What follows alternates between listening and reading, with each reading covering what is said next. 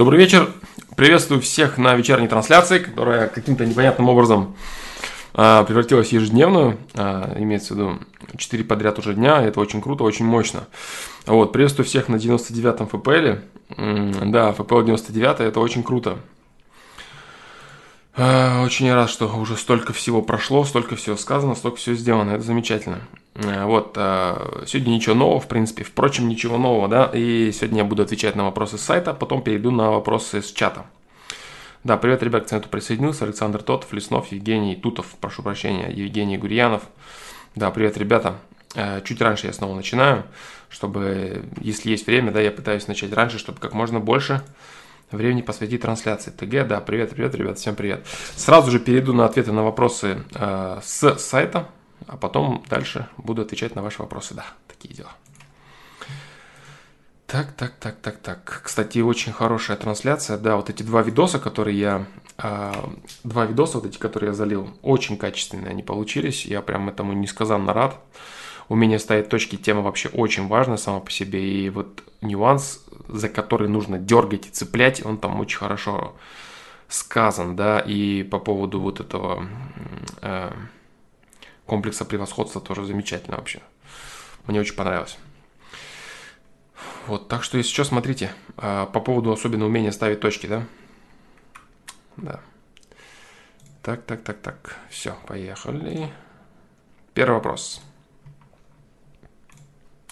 Алексей, 25 лет, задает вопрос.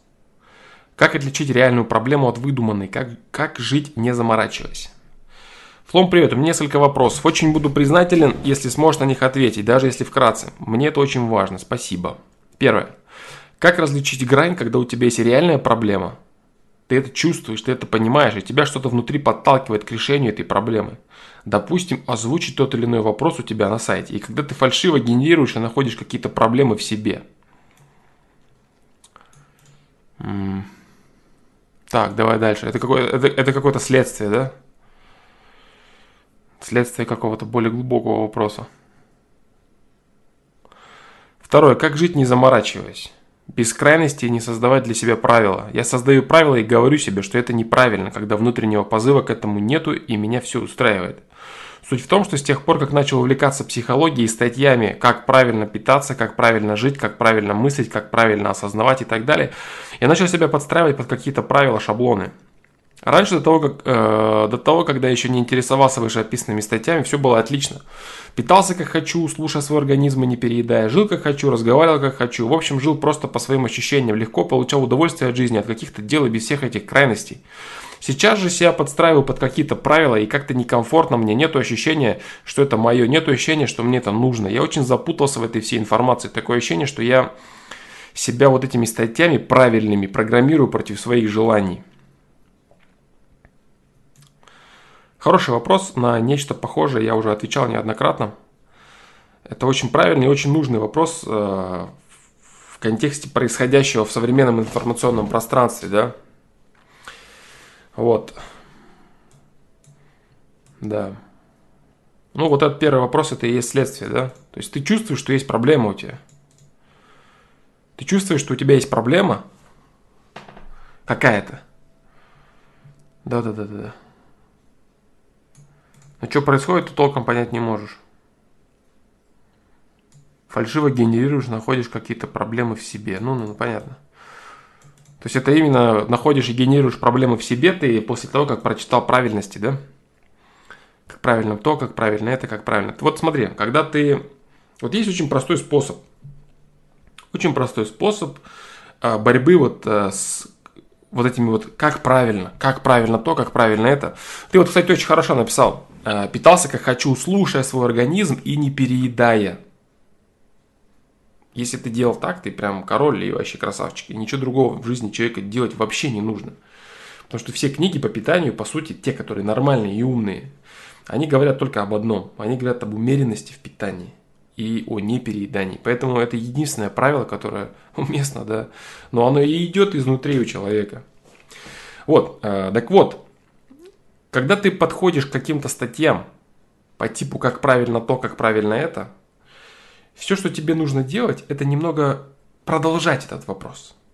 Вот помнишь, я говорил часто, что Я не знаю, помнишь ли ты или не помнишь, ну, в общем, я говорил об этом э, очень часто, что есть масса выражений, очень, очень умных, очень правильных, очень качественных, которые не закончены. Вот они что-то говорят умное, и потом стоит точка после этого. Хотя на самом деле они должны продолжать мысль дальше, чтобы она была полной, чтобы она была законченной, чтобы это имело какой-то смысл. Так вот, если ты читаешь какую-то статью, где написано, как правильно питаться, то у этого вопроса есть продолжение. Как правильно питаться для кого-то конкретно? Допустим, для автора этой книги. Автор должен был написать вот так. Как правильно питаться для меня? Понимаешь? Как правильно жить для меня? Как правильно мыслить для меня? И так далее. Если вот это дополнение постоянно вносить, вот эти вот правильные статьи, то все сразу станет на место. Все станет на место, и ты перестанешь гоняться за правилами, которые другие люди нашли для себя, для своей собственной жизни. То есть какой-то чел, допустим, там, о питании я говорил, о спорте я говорил, о, о жизни, о стеснительности, о, о чем бы то ни было. Какой-то человек нашел э, решение своих собственных проблем – и вместо того, чтобы поделиться с людьми этой информацией, которая может быть им полезна в случае, если их ситуация как-то более или менее похожа на их ситуацию. Вот такие люди, они очень часто говорят, как оно правильно и есть обязательно для всех к исполнению руководства к действию. И вот это и есть самая главная ошибка. Самая главная ошибка. Вот смотри, есть, допустим, даже такое мнение, один чувак на Теди, по-моему, или еще где-то выступал и говорил, что все люди, если постараться докопаться, абсолютно все люди психически больны. Абсолютно. У любого человека можно найти психологическое расстройство, заболевание и так далее, и так далее. Но встает вопрос, если все люди больны, а судьи кто? То есть кто ставит диагнозы бесконечные вот эти? Если все больны, где норма? И получается, что если все больны, то в то же время получается, что никто не болен, правильно? То есть у каждого есть какие-то определенные э, моменты, определенные загоны, определенные искушения, определенные сложности каждого конкретного человека, с которыми он борется. Вот. И действительно, э, больными людьми имеет смысл называть тех людей, которые э, без желания других людей насильно причиняют вред другим людям. А люди, которые живут в собственных загонах постоянно, вот которых, кстати, в основном и запихивают в душевно больных, психически больных там и прочее, прочее, да, чтобы там лавандосик собирать нормально за лечение. То есть люди, которые там живут в каких-то депрессиях, в каких-то тупниках своих собственных, там, там э, в социофобиях, там о социальной личности, ну, то есть различные загоны, э, которые создают для человека задачи задачи ее собственной жизни, которые вот связаны именно с тем, чтобы понимать лучше себя, понимать лучше мир окружающий и прочее, прочее. Вот. Эм, и вот таких людей записывать в психически больных людей, это абсолютно неправильно. Это абсолютно неправильно. И э, смысл человека и есть в том, чтобы человек решая свои задачи посильно, развивался так или иначе. Если у человека стоят какие-то искушения, так его, это, это его условия для развития. И называть любые условия для развития болезнью или какими-то проблемами, это неправильно. И вот в контексте вот этого понимания, что у каждого человека свои, свои задачи, свои условия для развития, самое главное. И в контексте этого понимания всевозможные вот эти вот как правильно то, как правильно это, они сразу же теряют свою актуальность. Потому что ты сразу же понимаешь, что как правильно для кого? Для него или для него или для того, а как правильно для меня? Вот эти вот, вот эта вот типизация, люди, в принципе, склонны к типизации, то есть ну, вешать ярлыки постоянно, там, находить там всевозможные стопудовые, абсолютно правильные структуры и прочее, прочее. А, ну, это большая, большая ошибка. Большая ошибка по той причине, что все люди являются уникальными. Все люди являются уникальными, все отношения являются уникальными, путь каждого человека является уникальным, условия его являются уникальными, задачи, ресурсы, все уникально. И при всей вот этой вот уникальности люди пытаются Э, не какие-то общие базовые вещи, типа там, там зарядка это полезно. Ну, понятно, да, это в принципе полезно для большинства огромного людей. Но если начать углубляться в эти моменты, допустим, там в отношениях, там, правильно говорить своей женщине вот это, это уже бред. Можно сказать общую правильность, уместную для всех. Качественные отношения мужчины и женщины – это хорошо. Все. качественные, они разные для каждого. Первое. Второе, что конкретно они будут делать, это вообще дебри, это все отношения уникальные, там просто миллион различных вариантов. То же самое и правильности любые. Вот, если здесь... Э,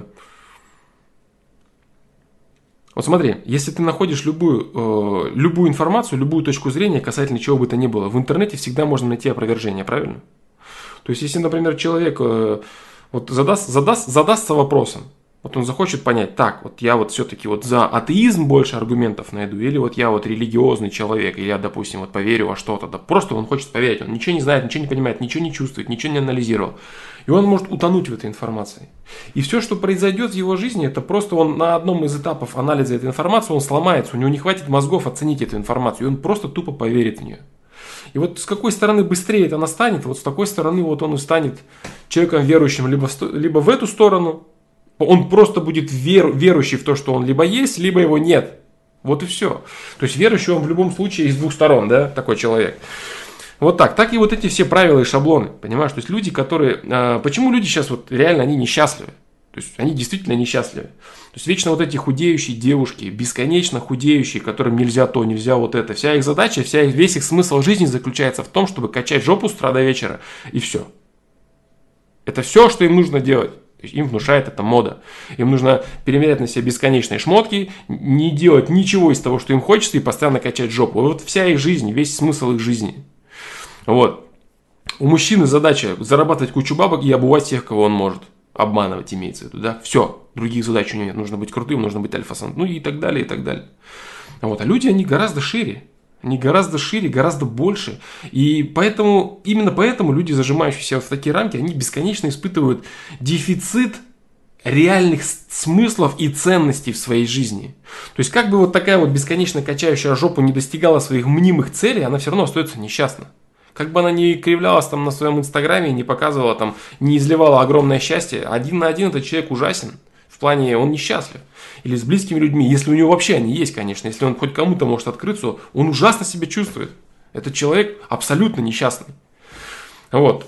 То же самое можно сказать о всевозможных там вот этих белках в колесе, которые бесконечно там работают, там эти деньги работают, работают, работают, работают, работают для того, чтобы работать, для того, чтобы работать. Вот. То же самое. То есть, если они немного просто приостановятся и немного задумаются о жизни, это их может вообще конкретно накрыть и отправить в глубокую депрессию. Поэтому они часто этого не делают. Они вообще стараются не думать о жизни. Они делают какое-то свое дело, и все, и как бы нормально, да, у них как и девчонки, качающие жопу бесконечно. Вот, поэтому женщина, да, женщина, она желает быть услышанной, она желает иметь близкого человека, она желает быть матерью, она желает быть женой, она желает быть человеком в первую очередь. Вот, а потом уже она желает плюс ко всему вот этому иметь маленькую часть жизни под названием качать жопу. Это замечательно, это отлично. Но просто когда качать жопу это является стопроцентной жизнью, это как-то как так себе. То же самое можно сказать и о заработке денег, например, мужчине, да. Вот. Деньги зарабатывать нужно, обязательно нужно. Но все знают, что деньги это средства но никто не знает, почему именно, да, и, и что же делать с этими средствами, как же себя развивать, что потом, где, когда есть там фундаментальные блага и прочее, прочее. Огромное количество вопросов. И вот такие вот все, как правильно, как правильно мыслить там, это все из разряда, как правильно, как правильно быть женщиной, нужно качать жопу, как правильно быть мужчиной, нужно зарабатывать бабки. Вот, и вот такие вот типизации, которые создают у человека псевдоцели, псевдоценности, они разрушают его изнутри. Потому что вместо того, чтобы слушать свою совесть, вместо того, чтобы реализовывать свои настоящие ресурсы, делать то, что он чувствует, то, что он понимает, и то, от чего он действительно становится счастлив, он начинает следовать советам человека, который вполне возможно даже не искренен. То есть человек, который шлепает какие-то статьи, какие-то книги просто потому, чтобы получить гонорар, допустим. Или я не говорю там, там можно говорить там бесконечно о всяких теориях заговора, да, там, ну, это вообще отдельная тема, да, но это тоже имеет место быть. Об этом тоже можно думать. То есть, с какой целью люди создают вот эти правила. В основном, в основе всего стоит элементарно, конечно же, финансовый интерес. Финансовый интерес по взращиванию потребителя. Потребителя, который бесконечно покупает товары. Вот все. Вот. Поэтому... Да, поэтому вот эти вот все правильности, ты задавай себе вопрос, правильно для кого и кто этот человек, который это написал? Почему он это мне рассказывает? В чем его интерес? Для чего ему это нужно? Почему это не его правило? Почему ему обязательно нужно навязать правила мне? Может быть, он просто самоутверждается. Может быть, он просто пытается заработать на этом деньги, заработать на этом имя, самоутвердиться или унизить кого-то тем самым. Для чего этот человек что-либо делает вообще? Вот, и когда ты начнешь задавать себе эти вопросы, ты поймешь, что вот эти вот, вот эта вся типизация, она очень жидка на поверку. Такая, знаешь, она очень слабенькая оказывается, если конкретно начать не копаться и примерять ее непосредственно к собственной жизни. Я говорю, то есть есть какие-то общие условия, есть какие-то общие усилия, да, которые могут быть полезны в какой-то конкретной ситуации какого-то конкретного человека. Почему мне нравится отвечать на, на вопросы, да, по большей степени мне нравится отвечать на вопросы, допустим, вот людей конкретных, потому что я вижу конкретного человека, возраст, я примерно могу понять то, что вот какие у него загоны, проблемы, что он видит, не видит, исходя из его вопросов, из его писанины. Если человек пишет искренне, я могу увидеть достаточно много. Это конкретика конкретного человека. Поэтому я ему отвечаю, и это очень часто помогает, это работает, и люди пишут благодарности. А если говорить о том, что можно абстрактно сказать э, о том, как правильно, допустим, выстроить отношения для всех людей, в любой паре, в каждой, это просто бред. Поэтому все вот эти книги про отношения, которые там в поисках счастливых отношений, вот та картинка им в помощь, когда там муж зовет э, с детьми женщину, пойдем погуляем в парк, она говорит, отвали, я занята, я читаю я читаю, я читаю тренинг, да, как построить счастливые отношения. Вот в этом и суть, собственно говоря, всех этих тренингов. Озлобленные несчастные люди, которые загнали себя в рамки, в рамки по желанию других людей. Мода, необходимость, надо, круто, что они скажут, что они подумают – и так далее, и так далее. А где же то, что хочу я, то, что мне близко, то, что мне нужно и так далее.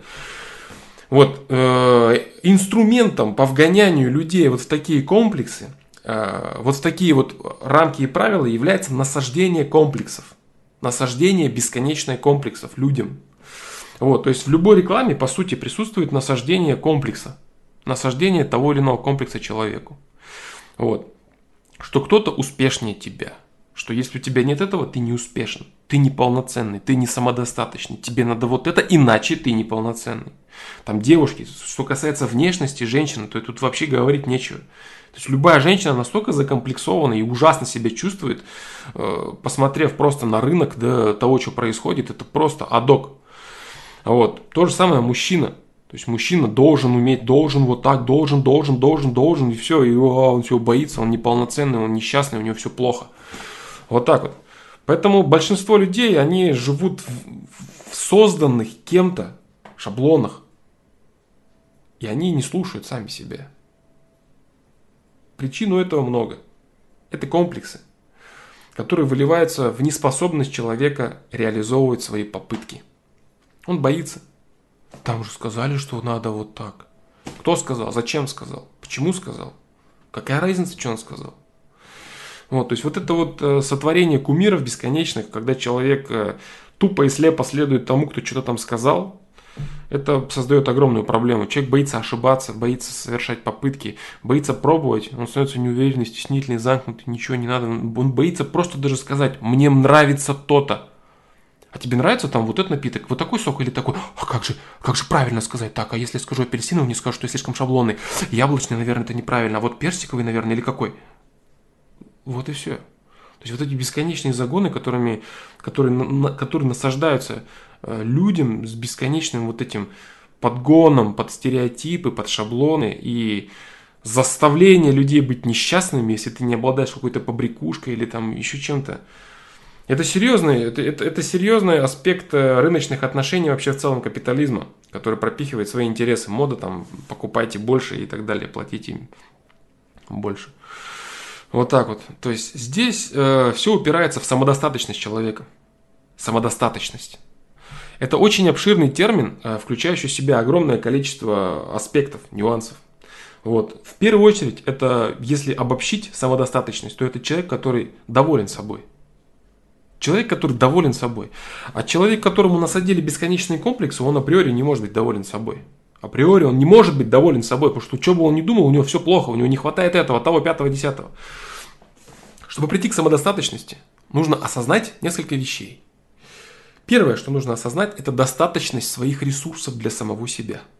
Не для кого-то, как это модно, надо, для самого себя. в твоей собственной жизни. В этой жизни ты один, а все люди твои попутчики.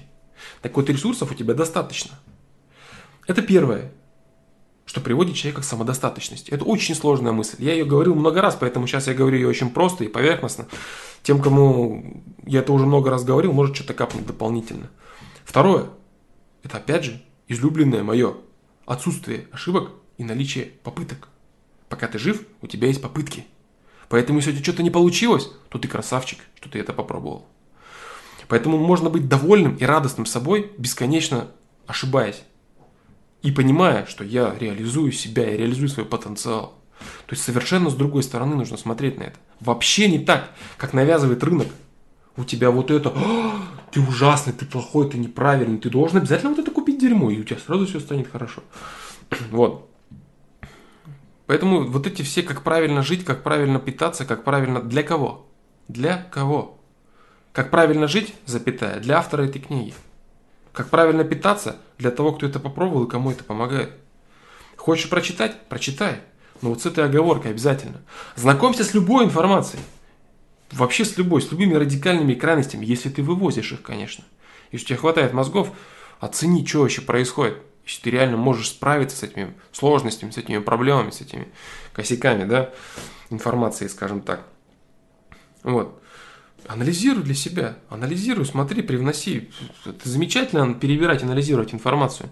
Но для того, чтобы мочь ее перебирать и анализировать, а не тупо верить, вноси эти поправки в информацию. Как правильно для него? Как правильно по его мнению? И правильно ли это даже для него, это тоже не факт. Может быть, это неправильно даже для него, кто это написал. Может быть, это вообще неправда. Но я знакомлюсь с этой информацией, потому что мне интересно посмотреть, какие бывают точки зрения на тот или иной вопрос. Как правильно он считает, что делать вот так или так. Как правильно почему-то он говорит, и что он с этого имеет, непонятно, он говорит вот это. Но я ознакомлюсь. Понимаешь? То есть вноси вот эти поправочки, капай себе постоянно. А вот этот кап, это будет служить некоторыми фильтрами для тебя, понимаешь? Некоторыми вспомогательными аспектами, благодаря которым ты сможешь более адекватно, скажем так, э, потреблять информацию. Вот, а вот эта слепая вера. Причем, смотри, еще, еще вот, вот какая проблема есть. Проблема авторитетов ее заключается в том, как, допустим, почему используют там авторитетов в рекламе вообще. Это же, ну, прям вопрос психологии, да, конкретно. Допустим, берут какого-то певца, и он э, использует какой-то продукт. По сути, это вещи абсолютно никак не связанные. Человек, которого кто-то сделал лицом, которое поет, как будто бы разбирается в каком-то продукте. Или спортсмен какой-то, который умеет, допустим, там драться или еще там что-то делать, бегать, прыгать, играть в шахматы. Вот, он говорит, допустим, свое мнение на тему абсолютно не близкую ему. Или там агитирует за кого-то в политике, или еще выгрожает мнение свое. Все упирается в ошибочность создания авторитетов для человека.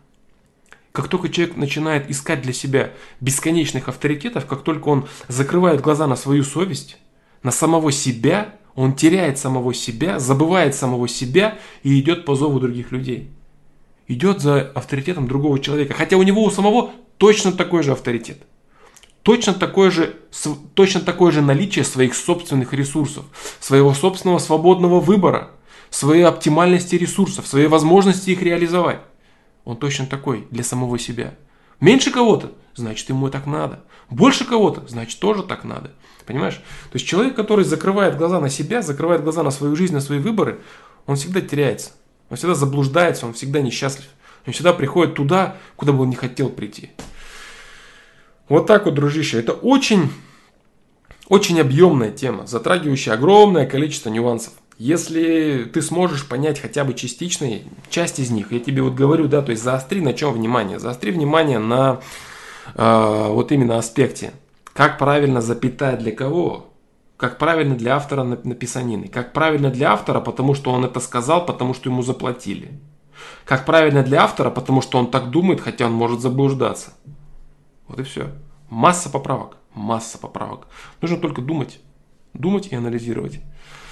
Вот так. И помаленечку взращивать свою самодостаточность. Понимаешь, вот два аспекта.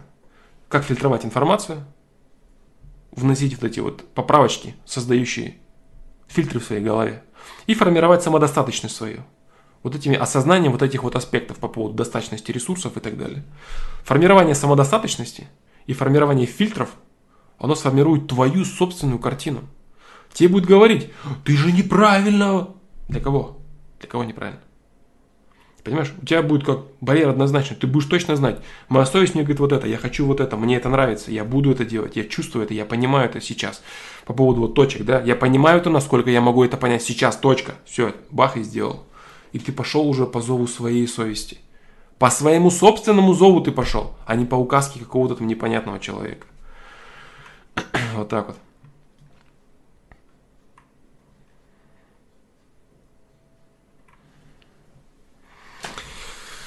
Вот такой вот ответ.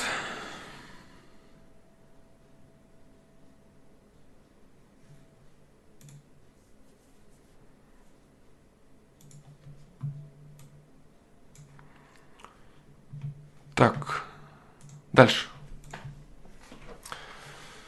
Следующий вопрос.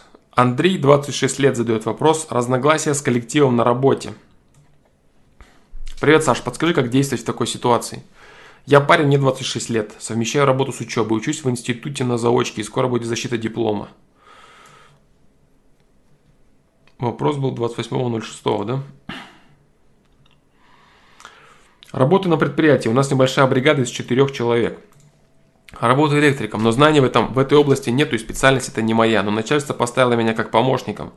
Зарекомендовал себя на работе с не, очень, с не с очень хорошей стороны, в том плане, что за 5 лет работы на одном месте научился только розетку устанавливать. Я не оправдываюсь, и на это шел осознанно, так как нету интереса к данной работе, не хочу развиваться в этой области. Руки не с того места растут, и не мое работать с инструментами. То есть банальные вещи могу сделать, но не более но вынужден был работать на этой работе, так как нужны были деньги на оплату института. Можно сказать, что работал на институт. Неплохо. Все правильно делал, ты молодец. Все понимаешь ровно. Работаю в коллективе под названием «Семейка».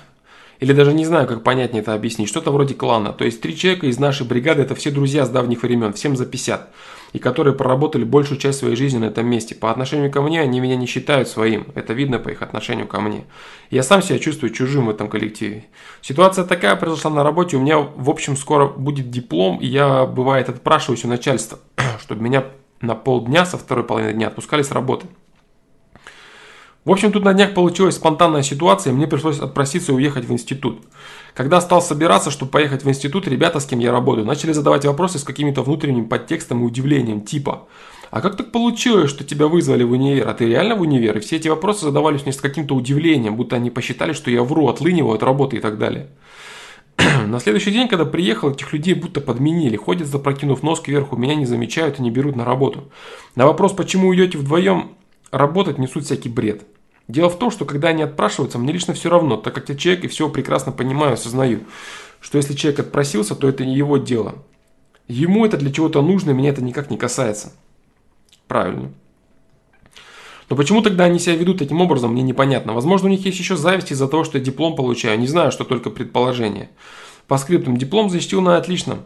Приятно это осознавать, хоть и учился для галочки, ради корочки. На душе ощущение свободы, ощущение, что любые двери открыты ощущение развязанных рук. Завязанные руки были из-за того, что институт меня во многом сдерживал. На работу пока не вышел, так как нахожусь еще в учебном 2 июля на работу. Что и как там будет на работе после моего долгого отсутствия, не знаю. Возможно, будут также игнорить меня, возможно, сделают вид или забудут, что ничего и не было. Как, в общем, быть мне и как действовать? Спасибо.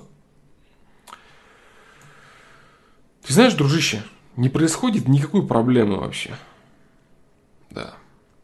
Есть взрослые дяденьки, которых не интересует истина. Им не важно, что происходит в твоей жизни. Их задача в том, чтобы так или иначе чувствовать себя лучше. Себя лучше. И естественно же, каждый из этих людей э, неоднократно уходил с работы под выдуманными предлогами – за те годы, когда они работают. Они прекрасно понимают, что это практикуется. Они прекрасно понимают, что это присутствует.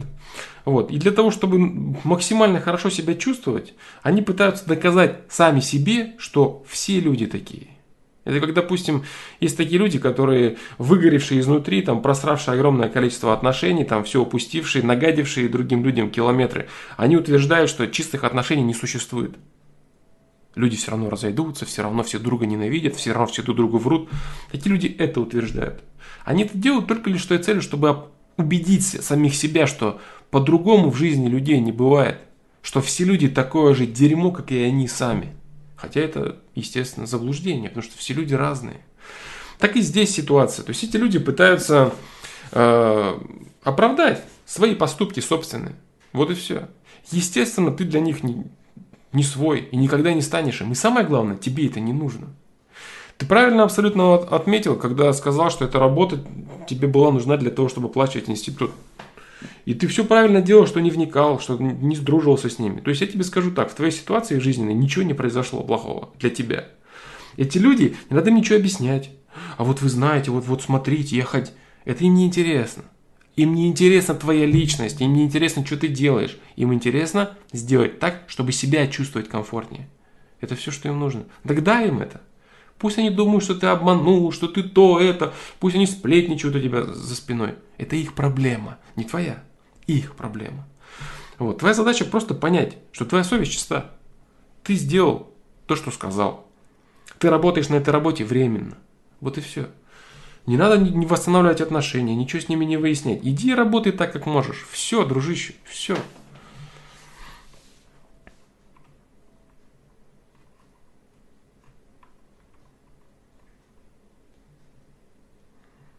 Вот так вот.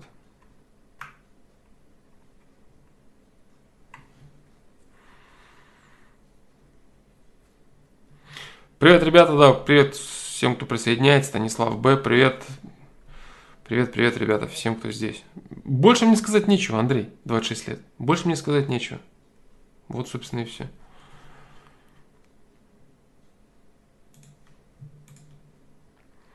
Михаил, 21 год.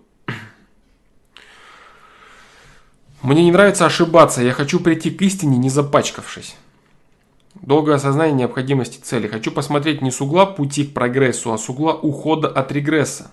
Вещи близкие, но имеющие разный оттенок. Об осознании необходимости лишиться чего-то некачественного. Уйти с тропинки деградации. Лень, курение, руки в штанах, деградация разума, тела и многое другое. Я тебе сразу отвечу вот на вот эту часть. Отвечу тебе вот что. Позиция против чего-то, она всегда неправильная всегда неправильно. Поэтому смотреть с угла ухода от чего-то, войны с чем-то, противостояния чему-то, с тропинки деградации, лишиться, уйти – это ошибка. Не надо с этого угла смотреть никогда. Это бесполезно и вредно. Да. Нужно смотреть обязательно с точки пути к прогрессу. Нужно всегда быть за что-то, а не против чего-то в личностном росте в обязательном порядке так должно быть.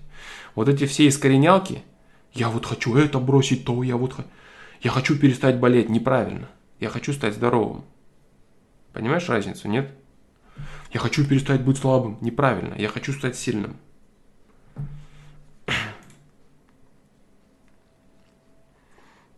Я хочу бросить курить, бросить дрочить, неправильно. Я хочу вести здоровый образ жизни.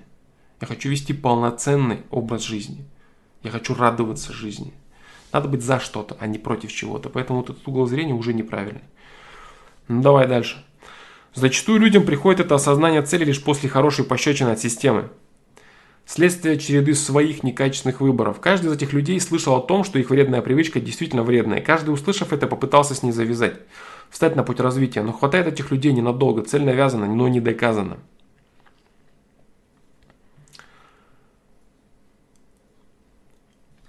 Павел Колупаев, почему нельзя смотреть с угла против чего-то? Потому что против чего-то ты работаешь на разрушение. Ты работаешь на разрушение. Любое искоренение – это разрушение. Нужно работать на созидание. Нужно быть за что-то. Нужно в своей жизни созидать и развиваться, а не разрушать и вычеркивать. Это принципиальная позиция. Возвращаемся к вопросу. Образ. Стоит мужик на берегу болота – и захотелось ему наступить на, на, на это болото и пройти по его поверхности. Рядом с ним стоят люди и говорят, братан, по тени нельзя ходить. Да хрена кто из деревни пытался, ни у кого не вышло. В лучшем случае ты испачкаешься, в худшем ты утонешь. Человек почесал свою голову и не стал. Провывить это очевидно, но через 11 дней вновь пришел к берегу. Стоял-стоял, думал-думал и наступил, как ему и хотелось. Забарахтался, заплескался, вылез на берег, весь грязный, весь черный с ног до головы, пошел домой. Удивительно, но через неделю он решил вновь повторить свою затею. В этот день у болота вновь был народ. Увидев его намерение, они сказали, слушай, ну ты попытался неделю назад, ничего хорошего не вышло и не выйдет, зачем лезешь опять? Задумался мужик, развернулся и ушел. Но через 11 дней опять пришел, опять прыгнул, опять вышел грязный. Цикл повторяется. К чему я это все? Я тот мужик. Народ вокруг болота – это Александр Фломастер, либо кто-то другой с близким к истине выводами. Я хочу наступить в болото. Глупо обманывать. Хочу, я подсел. Однако все это наверняка приведет к одному из двух исходов. А. Через какое-то время я наконец услышу народ и приведу, приду к осознанию не делать этого. Б. Я утону. Например, стану инвалидом. И я стою на берегу. Я хочу вступить в болото, но еще больше хочу, чтобы меня народ смог отговорить раз и навсегда. Абсолютно точно я не хочу прийти к исходу Б который ограничит мои возможности. Я не хочу в свой короткий век тратить десятки лет на исход А.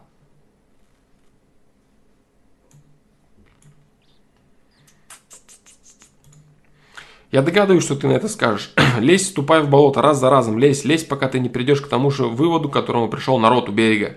И только тогда ты перестанешь это делать, наступит исход А. У меня ощутимый недостаток, один. Мне не нравится ошибаться, я хочу прийти к истине, не запачкавшись. Молодец какой. Я начал работать над собой в этом вопросе, перестал бояться ошибаться в вещах с небольшой энергозатратой, но не перестал бояться гораздо более ощутимых ошибок. Одно дело получать урок для своего прогресса каждые 30 минут в серии противостояний StarCraft, а другое дело получить первый урок спустя лет 20 после начала твоего действия.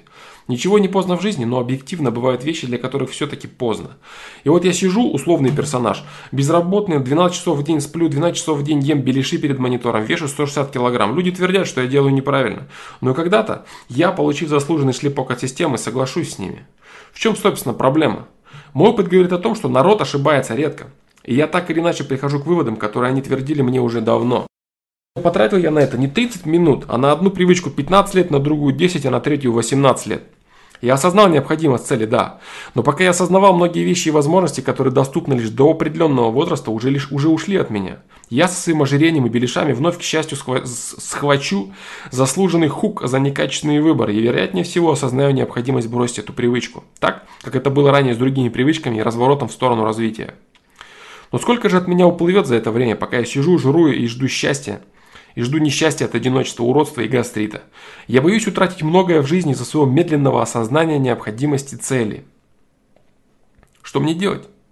Хотя тут скорее уместен другой вопрос. Что мне необходимо понять?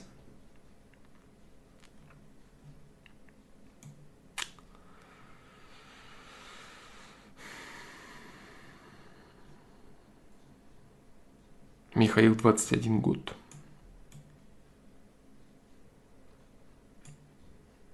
Сейчас я подумаю, с какой стороны тебе именно начать отвечать. Да. А вот с какой.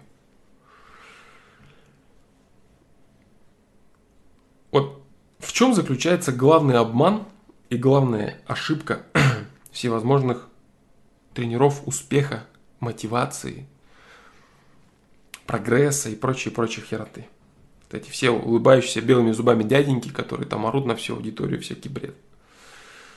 Главная ошибка этих людей, намеренная ошибка, ложь, да, серьезная ложь, главное, опасная и страшная, заключается в том, что они рассказывают всем людям, что у них может получиться все, что угодно.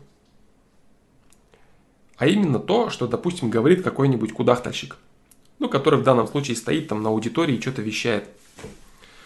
Там, допустим, а, идет э, какой-нибудь семинар или бизнес-тренинг по тому, как стать предпринимателем. Допустим, как открыть свой бизнес, как открыть свое дело. И вот такой вот кудахтальщик, э, собравший лавандос с тех, кто пришел за вход, вот, э, с честными глазами рассказывает о том, что бизнес может открыть любой человек из пришедших. Это очень просто, и сделать нужно А, Б, В, Г, Д и так далее. Вот. Он обманывает людей, говоря, что это доступно для всех. Вот. И это очень большая ошибка для тех, кто верит в это. Есть такое слово, оно не совсем приятное. Такое, знаешь, оно э, вызывает дискомфорт. И называется это слово, этот термин, называется этот термин, звучит он так. Потенциал. Вот. А, это очень неприятное слово. Потому что потенциал ресурсов у всех людей разный. Потенциал ресурсов в каждом конкретном деле. Так вот, большинство из тех, кто пришел вот на вот этот вот кудахтающий тренинг о том, как легко стать вот тем, тем, вот этим или этим, или там оратором великолепным, остроумным, и как легко стать, хотя остроумие это вообще просто лишь следствие интеллектуальной особенности человека, да? Вот, э, грани интеллекта. Проблема в том, что потенциал у всех этих пришедших разный. И большинство людей, которые туда пришли, никогда не смогут открыть бизнес. Ну, открыто они смогут его там ИП зарегистрировать, ЧП, да, без проблем. А вот вести успешный бизнес, заниматься предпринимательством, они не смогут никогда. Потому что их потенциал в этом ограничен. Он скудный. Вот. И к чему это я? Я это к тому. Давай еще расскажу анекдот, который я рассказывал уже как-то, но может быть ты его не слышал. Такой баянчик, да? Баянчик-бабаянчик. Попал чел, э, умер чел и попал к Богу, да? И говорит, ну вот, Господи, типа, я вот всю жизнь прожил и так и ни хера не понял, зачем я жил вообще, в чем смысл моей жизни. А вот, а он ему говорит, помнишь, ты как-то ехал на поезде Москва-Санкт-Петербург? Да, помню, Господи. Помнишь, ты зашел в вагон-ресторан, и там сидела женщина? Да, помню, Господи. Ты подошел к ней и сел напротив. Да, я помню. И она попросила тебя подать ей соль. Да, да, Господи, я помню. Ну вот. Вот и смысл твоей жизни. А, когда я говорю о том, что у всех людей разные ресурсы, то это говорит о том, нет, когда я говорю, что у всех людей разные разные ресурсы, но одинаковая возможность в реализации своих ресурсов, то не нужно забывать все же о потенциале. О потенциале своих ресурсов и возможности постигать даже то или иное. Так вот, у кого-то потенциал соль подать в вагоне. Понимаешь? Это его потенциал. Это его потолок. Это его возможность при нынешних условиях. Это, конечно, очень утрируя, естественно, не такого убогого и ущербного потенциала нет ни у кого. Вот. Но смысл именно в этом. Смысл именно в том, что каждый человек... А, смысл, в чем прикол про анекдот? Прикол про анекдот в том, что смысл человека был подать соль этой женщине. Вот и весь смысл. Вот. Весь смысл его жизни этого человека. Вот так вот. Лагает, да, у всех. Блин, плохо. Но я ничего не могу с этим поделать, я буду дальше продолжать. Так вот, когда ты говоришь, что ты хочешь все быстренько, быстренько, быстренько познать, то ты должен понимать, что не каждому человеку это дано. Я вообще не люблю говорить людям гадости. Вот, но э, иногда это нужно делать. Нужно трезво бить по своему самолюбию. Да, это очень полезная вещь. Очень полезная вещь для развития, без которой ничего не получится у человека. Так вот, примерную свою планку э, в реализации каких-то вещей нужно стараться видеть. Стараться видеть, да. Вот. И ты полностью прав. Кому-то на искоренение, привнесение какой-то полезного привычки и таким образом искоренение какого-то навыка может уйти много лет. 10 лет, 15 лет. Людям свойственно вставать на одни и те же грабли. Вообще, достигая определенного возраста, человеку прям вот крайне свойственно это. Каждый человек, он достигает определенного уровня развития, на нем останавливается и начинает бесконечно наступать на одни и те же грабли чуть ли не до самой смерти. И причем этот уровень развития, он начинается так не сильно-то и поздно. Типа там тридцатка с копейками и все. И человек уже считает, что он все понял, все осознал, у него есть картина мира, и он попер на одни и те же грабли. Вперед грабли назад, вперед назад, вперед назад, вперед назад, вперед. И так до смерти. Вот. Э, а кто-то быстро все понимает. Кто-то все понимает быстро. Вот, поэтому, если ты э, заходишь в это болото, вот чувак из твоего образа, да, который все заходит, хочет, хочет пойти, не пройти, и падает, и падает, и падает, и падает, и ты вот хочешь быстренько, быстренько, быстренько, а мозга не хватает, потенциала не хватает, ресурсов недостаточно, чтобы понять что-то в своей жизни быстро. Понимаешь, не допирает до тебя. И тебе вместо того, чтобы выслушать кого-то, народ у болота выслушать, внимательно проанализировать, понять, что вообще происходит и не наступать туда. Ты не можешь так, у тебя не хватает ума. Тебе нужно наступить раз, два, три, десять лет тебе нужно наступать в болото, чтобы понять, что это плохо. А вообще ты можешь наступать него всю свою жизнь. И исхода Б не наступит. Ты будешь просто наступать на грабли, мыться, оттираться, идти по новой, мыться, оттираться, идти по новой, мыться, оттираться. А вот и все. То есть здесь все заключается вот в чем. А, насколько правильными инструментами ты реализуешь свой потенциал. Потому что, может быть, у тебя есть возможность быстрее там что-то перешагнуть. Может быть, она есть. Но понимаешь, еще проблема в чем? Проблема в том, что взять инструмент, для этого тоже нужен потенциал. Вот я очень часто говорю вот какие вещи. За 99 ФПЛов, вот этих прошедших, я рассказал огромное количество вещей огромное количество очень крутых инструментов, многие из которых я не осознаю очень мощно, очень сильно. Некоторые инструменты, которые приходили мне на трансляциях, они вообще для меня были озарениями. Они для меня были открытиями, и они рождались на трансляциях. Потому что это творчество. Понимаешь? Так вот, некоторые инструменты из этих, чтобы их взять, нужно обладать определенным ресурсом. Это типа, знаешь, это типа как молот Тора, да? Да. Он вроде лежит для всех один. Вот он, молоток, топор. Он лежит. И ты его берешь, а ни хера не можешь. Он не поднимается, ресурса не хватает, потенциала не хватает. Ты не можешь взять инструмент и начать его применять в свою жизнь. Ты не можешь. Вот. Так вот, для того, чтобы взять молот Тора, поднять молот Тора, тебе надо другие инструменты поподнимать. Другие инструменты поподнимать, там, поподнимать, становиться там кем-то. И может потом раз ты как вижен возьмешь и Тор молот подашь. Да? Вот так вот. Поэтому, чтобы раскрывать свою жизнь и действительно смотреть свой потенциал, у тебя должны быть в первую очередь инструменты тебе посильные. Чтобы ты реально мог их оторвать от пола, поднять и начать что-то там делать с собой. Действительно. А там уже ты увидишь, хватает у тебя потенциала или не хватает. Так вот, ты можешь ходить в это болото всю свою жизнь если либо ты будешь э, брать инструменты, которые либо не работают, либо для тебя неподъемные, ты ничего не сможешь с ними сделать. Либо у тебя просто не будет потенциала на то, чтобы сделать что-то большее, кроме как соль подать. Понимаешь? Вот так вот. Поэтому вот этот вопрос очень глубокий.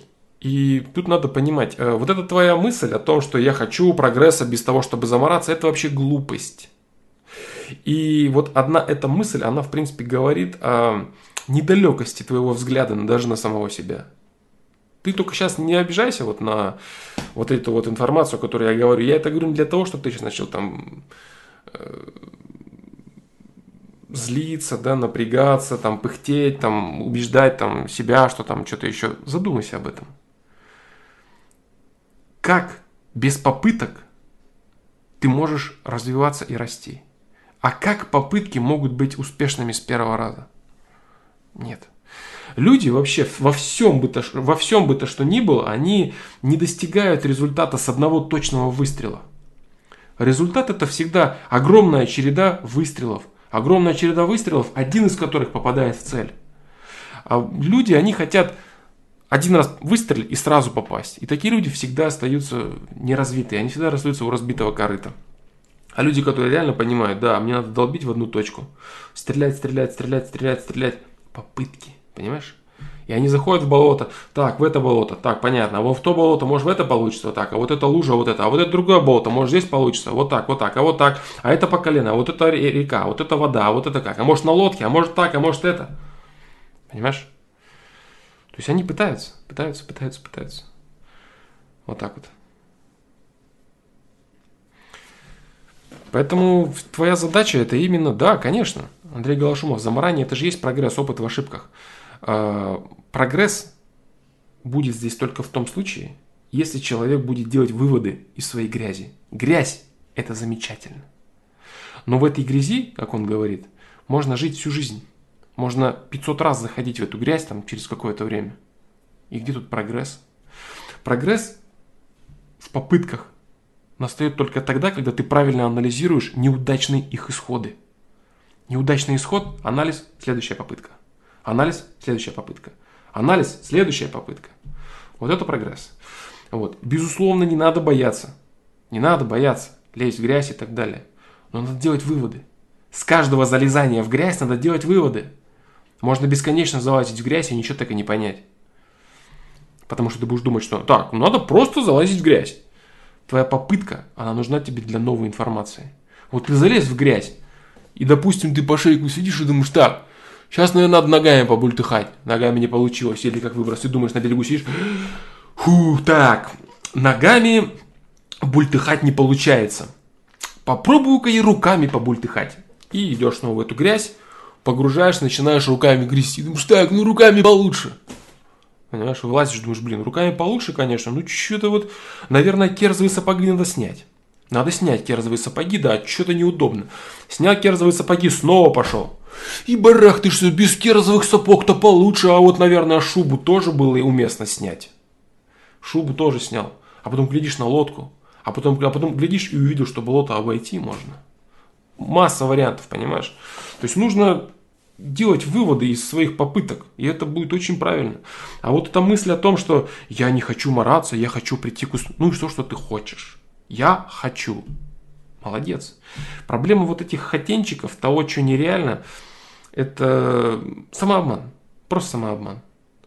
Все мораются, а я хочу по-другому.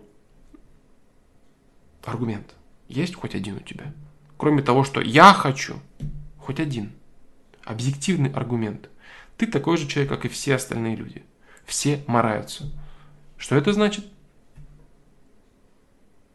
Логика за 50? Это значит, ты тоже замораешься. Вот и все.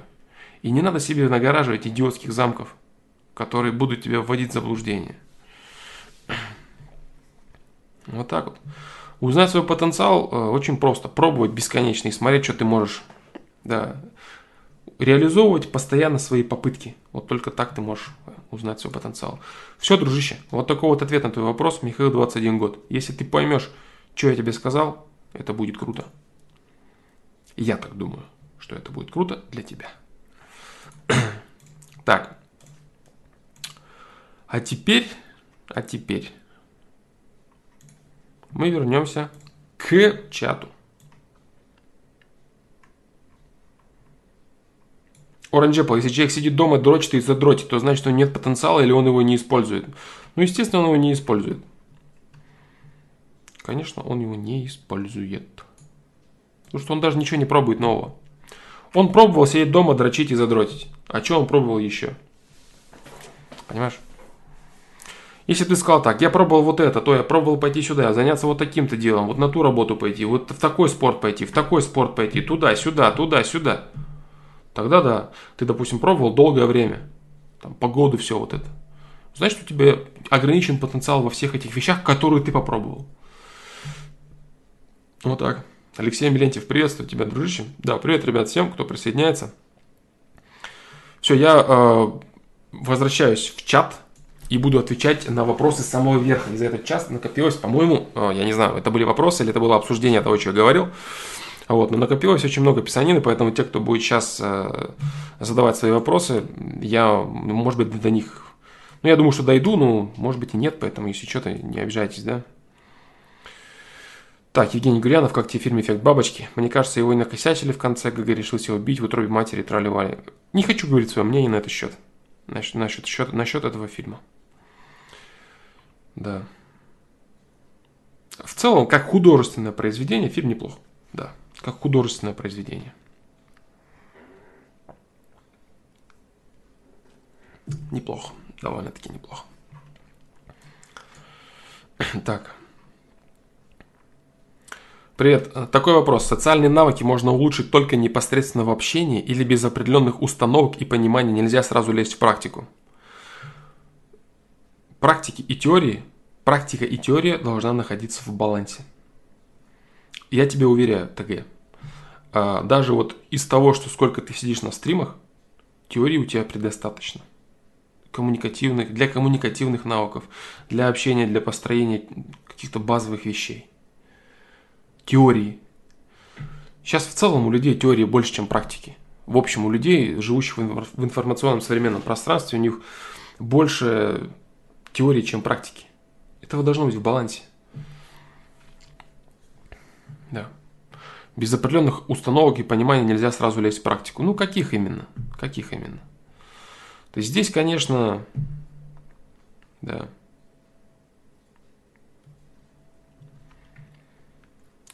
Здесь, конечно, короче, определенные установки всегда выливаются в стремление что-то попробовать. А бесконечные пробы чего-то и долбание в стену, они должны выливаться в стремление понять, почему я упираюсь в стену. Достиг теории, теория должна идти впереди, да, если что. Поэтому, если уж очень общий и плоско ответить на твой вопрос, то да, ты прав. А без определенных установок и понимания нельзя сразу лезть в практику. Если очень грубо ответить и примитивно, то да, ты прав. То есть у тебя ноль понимания, и ты такой, практика, практика. Нет, конечно практика должна быть чуть повыше, э, теория. Теория должна быть чуть повыше. Вот теория, догоняй. Пам-пам-пам-пам-пам-пам-пам. Можно, конечно, дальше пробовать вылезти, но без теории тяжеловато будет. Лучше подогнать снова теорию. Потом пам-пам-пам-пам. Снова теорию подогнал. Пам-пам-пам-пам-пам-пам. Понимаешь? Может ли быть вот так? Практика догоняется теория. Может быть так тоже. Такое может быть. То есть я говорю, да, то есть люди, человек настолько многогранное существо, настолько люди разные, может быть всякие различные пути. Но наиболее оптимальным я вижу и я считаю подгонять практику под имеющуюся теорию. Узнал, попробовал, узнал, попробовал, узнал, попробовал. Потому что если ты будешь пробовать не зная, ты можешь серьезно навредить себе. Да? Но такой путь тоже есть, он тоже доступен. Вот так. Поэтому лучше, конечно, пробовать, да. Лучше пробовать, а потом делать. Э, узнавать, а потом пробовать. Да. Лучше узнавать, а потом пробовать. Так.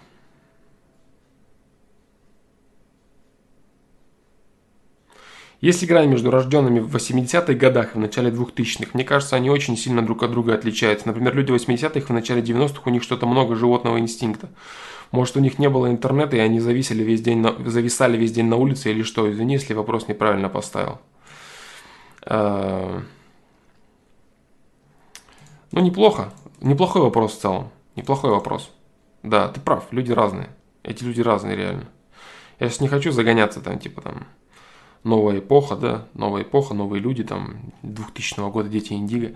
В целом, люди более развитые из 2000-х, в начале 2000-х. Ты полностью прав, да. Я не хочу сейчас задаваться в, в причины, там, причины, там, почему и так далее, и так далее. В целом, их потенциал этих детей больше. Э, это, конечно, связано еще и с, естественным, с естественными процессами, потому что то же самое можно сказать, допустим, там дети там, 80-х и дети 60-х. Это абсолютно разные люди, понимаешь? Дети 60-х и дети 40-х. Ну, там чуть больше надо брать лет, да, там, типа, ну, нормально, в принципе, 20, 20-25 лет от поколения, да, вот это, вот это самое то. Ну, интернет, э, Интернет это инструмент. Вообще вопрос э, даже не в этом. Это, э, понятно, что люди более эрудированные, люди более образованные сейчас в целом. Хоть они там, естественно, там кто-то прожигает свою жизнь, там задрачивается на порнухах, играет в играх, но в целом общество, оно более знающее, более знающее, чем общество до этого. Общество способное работать с информацией информационный обмен информацией стал быстрее. Чем быстрее обмен информацией, тем грамотнее общество. Все. Обмен, информацией вот в 2000-х он быстрее, чем в 80-х. Точка. Но это даже, но это еще не все. В целом дети, вот, э, начиная с 2000-х, они пограмотнее. И если они начнут, кстати, развивать вот то, о чем я говорю, да, вот часто вот э, ощущение системы созидающей гармонии, сознание, совесть, вот это все, вот они начнут чувствовать мир вокруг себя, можно очень далеко упереть в этом вопросе.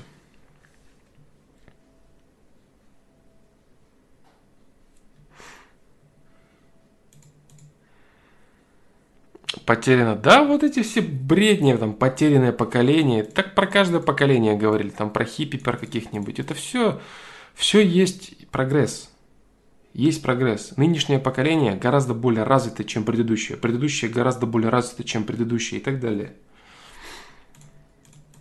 Техногенный процесс идет, качественный с точки зрения э, генного набора, да, там ДНК и прочее. Да, я уже много раз говорил, война, допустим, она сильно подкосила вот э, людей постсоветского пространства, генофонд в целом. Естественно, там лучшие погибали и так далее. Это жесткая проблема, да, жесткая проблема.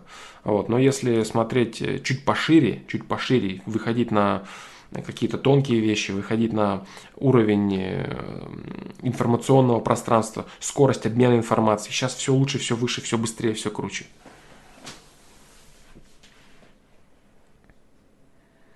Новое поколение мало что может делать руками. У них просто больше информации, но с применением проблемы. Это ошибочное мнение. Ошибочное мнение.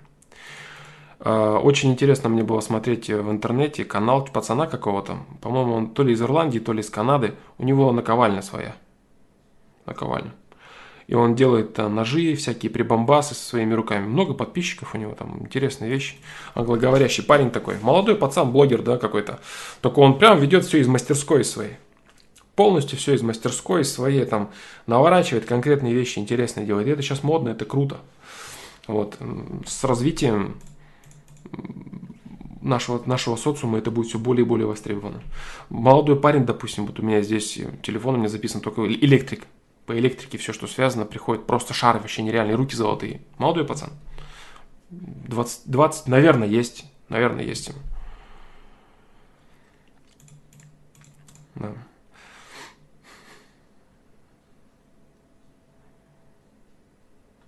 А, смотри, я тебе сейчас вот что скажу вот они, вот ты говоришь, не могут, да? Типа там с применением проблемы. Не могут или не хотят. Это две огромные разницы. Как дети, те, кто умеют, могут уметь гораздо хуже и вообще не уметь. Логика где? Но что умения, какие-то физические вещи, это исключительно генетический материал. Физика процессов. Там уметь что-то там и так далее. Вот. Дети могут лучше. Дети это практически всегда усовершенствованная модель, именно их тела имеется в виду, да, тела. Их тела это усовершенствованная модель родителей. Вот и все. Поэтому говорить о том, что родители все так хорошо умели, там построили Советский Союз, бла-бла-бла, а дети все бездари, бараны, идиоты, сидящие за интернетом с руками из задницы. Ну это же бред сивой кобылы.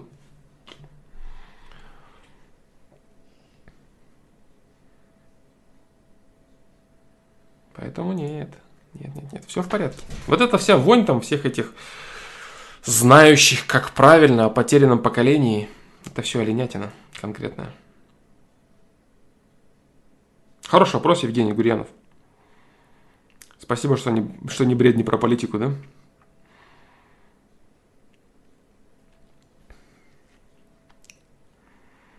Так, привет, привет, привет, ребята. Всем привет.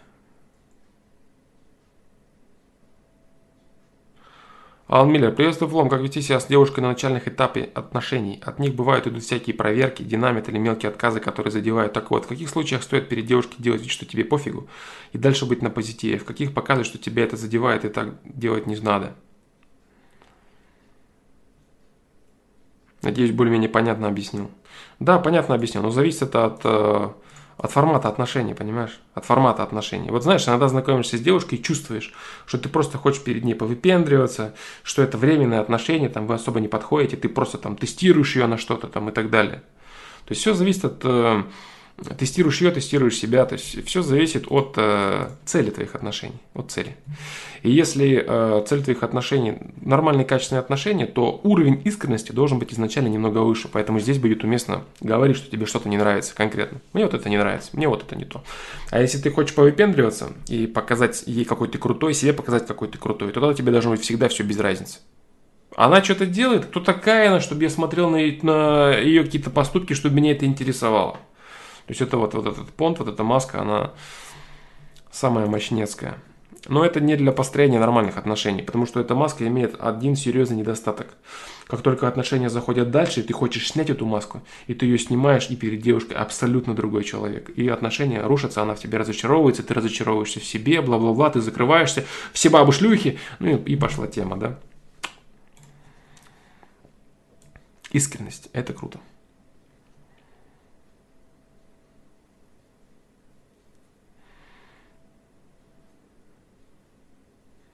Без манипуляций можно обойтись, если рассчитываешь на серьезные отношения? Да, можно. Можно.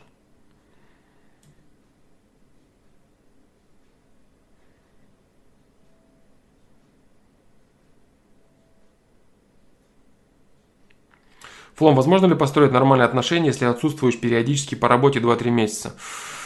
Возможно, но это должна быть предрасположенность человека определенная, у твоего партнера имеется в виду. Возможно.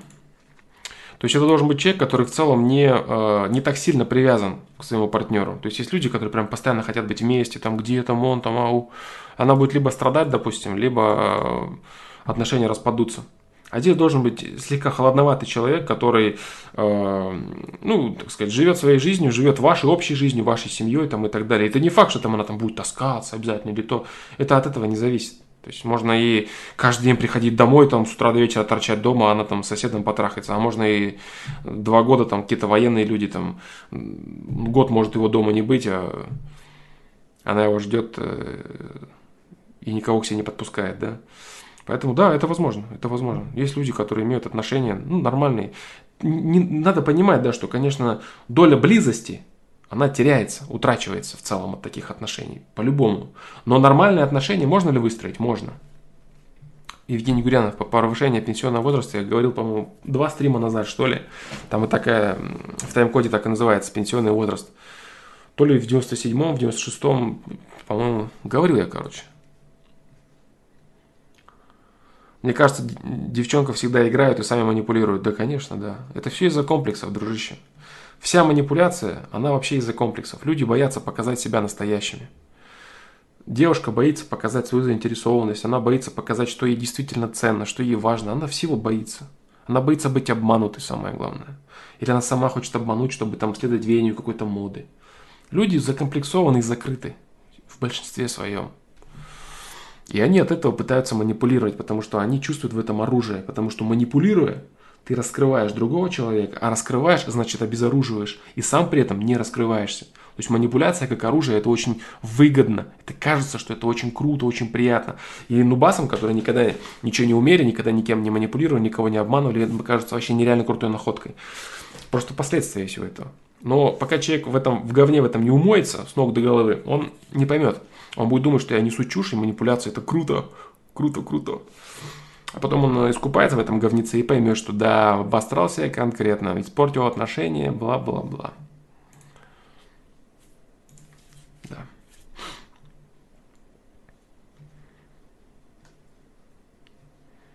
Ладно, бояться, бояться. Как думаешь, на анонимных форумах, твач и так далее люди показывают настоящих себя, когда люди друг на друга дерьмо ведрами, или это просто специфика таких сайтов? Вообще люди соревнуются просто. На всех форумах люди пытаются обратить на себя внимание. И чем больше человек... Вообще вот это стремление лить дерьмо, оно происход, произрастает от того, чтобы на тебя обратили внимание. Как это не парадоксально. То есть ты когда льешь дерьмо на какого-то человека в переписке, или там, чтобы остальные смотрели, ты заставляешь его реагировать, и его реакция тебе нравится. Вот все. А если еще и остальные люди подсирают и поддакивают, или смеются, или там оценивают твои, твои высеры, то ты вообще нереально счастлив. Поэтому люди хотят, чтобы их заметили другие люди. И они делают для этого все, что угодно. И выливают дерьмо в том числе. Первопричина в этом. Все остальное это следствие.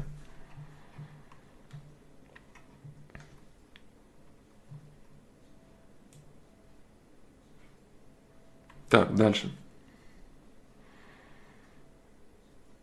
Так, так, так, так.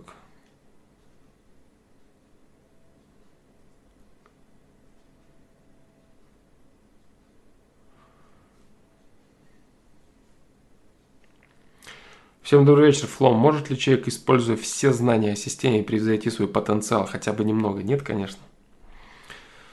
Только понимаешь, в чем дело, Расул Куатов? Потенциал человека, он ему, он ему неизвестен до тех пор, пока он не придет на определенную ступень. То есть, открывая грани своей личности, ты иногда открываешь себе нечто, что тебе вообще казалось, это тебе недоступно, у тебя его нет, и тебе, у тебя этого никогда не будет. Нет, ты э, вот используя все знания и все осознание о системе, ты раскрываешь свой потенциал максимально, насколько тебе это доступно, полностью. Нет, нет, потенциал это рамки. Потенциал это рамки.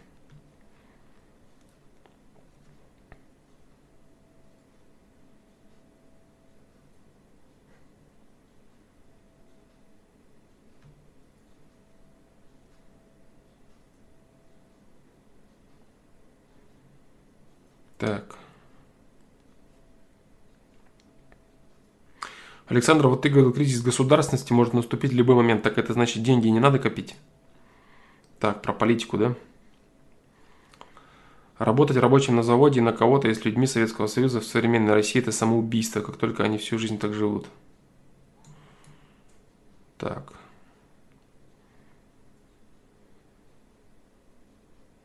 Не хочу отвечать на эти вопросы.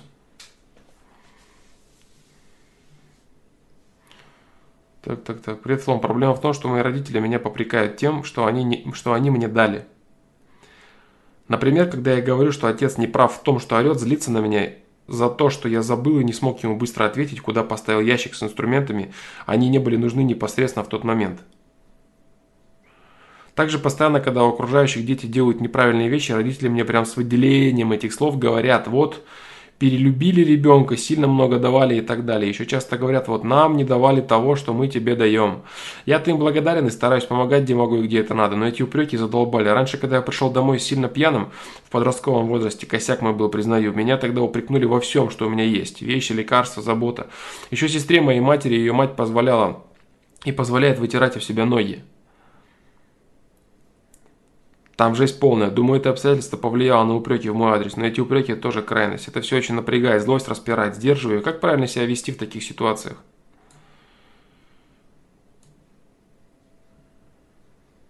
Ну, ты правильно все делаешь. Мне нечего добавить. Все делаешь правильно. Ты прекрасно, прекрасно ты все выразил свою мысль, ты видишь, что они неправы. Ты видишь, что это неправильно то, что они делают. Да. Это неправильно то, что они делают. Терпишь ты, да, да, да. Не надо ничего выяснять, цепляться там, доказывать им, что это их задача, давать тебе максимально, что они могут дать и так далее. Это, не, не, это ничего не надо, ничего не нужно. То есть каждый человек, э, каждый родитель, он смотрит на своего ребенка в меру своего развития. Кто-то считает собственностью, кто-то считает вечно виноватым, кто-то считает наоборот человеком, который, ребенка человеком, которому ты по жизни обязан. Потому что ты его привел в мир, ты его развиваешь, это твое продолжение, ты ему по жизни обязан, а не он тебе. Вот так. Поэтому не надо ничего доказывать. Ничего не доказывай. У тебя правильная позиция, живи с этим, с тем, что ты все правильно понимаешь. Орет на тебя отец там или кто, пусть это его право. Не переубеждай его ни в чем. Ты не сможешь ничего ни, ни привить, ни, ни рассказать, ни, ни, ни научить, ничего, короче.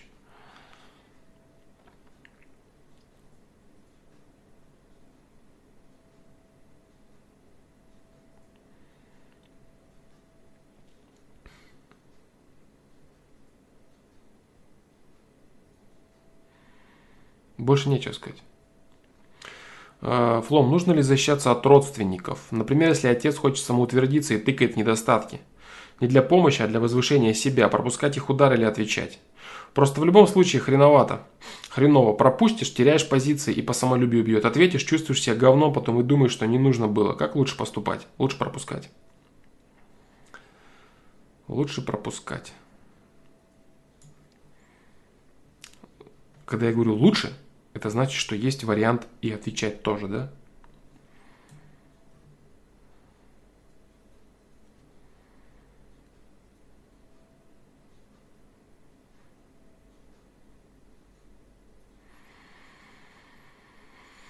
Блин, многогранный вопрос, конечно.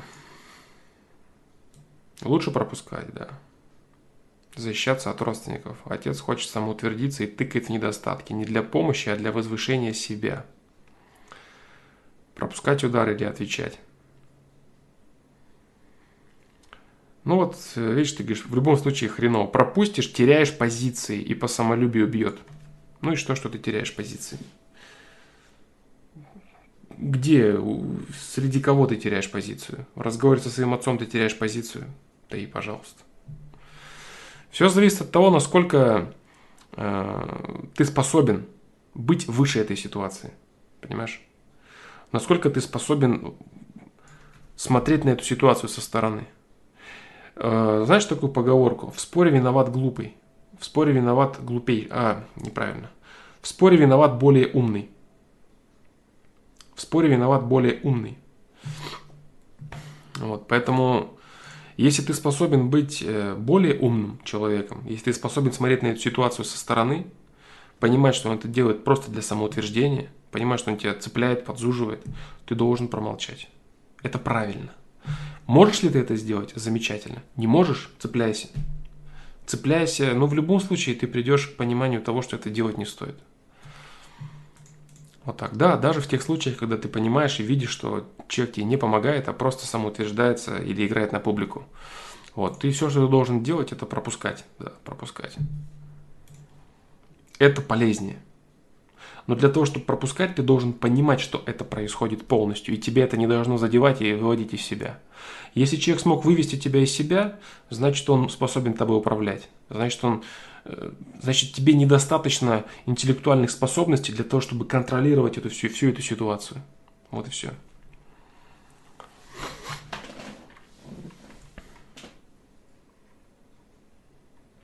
Неожиданно возник вопрос, смертная казнь в России за или против? Против. Евгений Гурьянов, Алан Миллер за, я лично. Вот те, кто говорят за, типа Евгения Гурьянова, они сразу представляют, что там маньяков, насильников и прочих их сразу всех репуют, короче, там за взятки коррупционеров расстреливают. Евгений Гурьянов такой, наконец-то жизнь в России наладилась. А на самом деле будет огромное количество подставных дел, где дети, допустим, э, богатых родителей, дети всяких депутатов, прокуроров и так далее, просто репуют неугодных и все. Например, Евгения Гурьянова за то, что он пишет неправильный комментарий в адрес какого-то человека. Вешают ему, инкриминируют всякую херню и на фарш пускают его. И он такой, как это, за что? А он был за, понимаешь? Вот так. Я за то, чтобы закон работал одинаково для всех – и за то, чтобы люди развивались и приходили к осознанной жизни, а не за смертную казнь.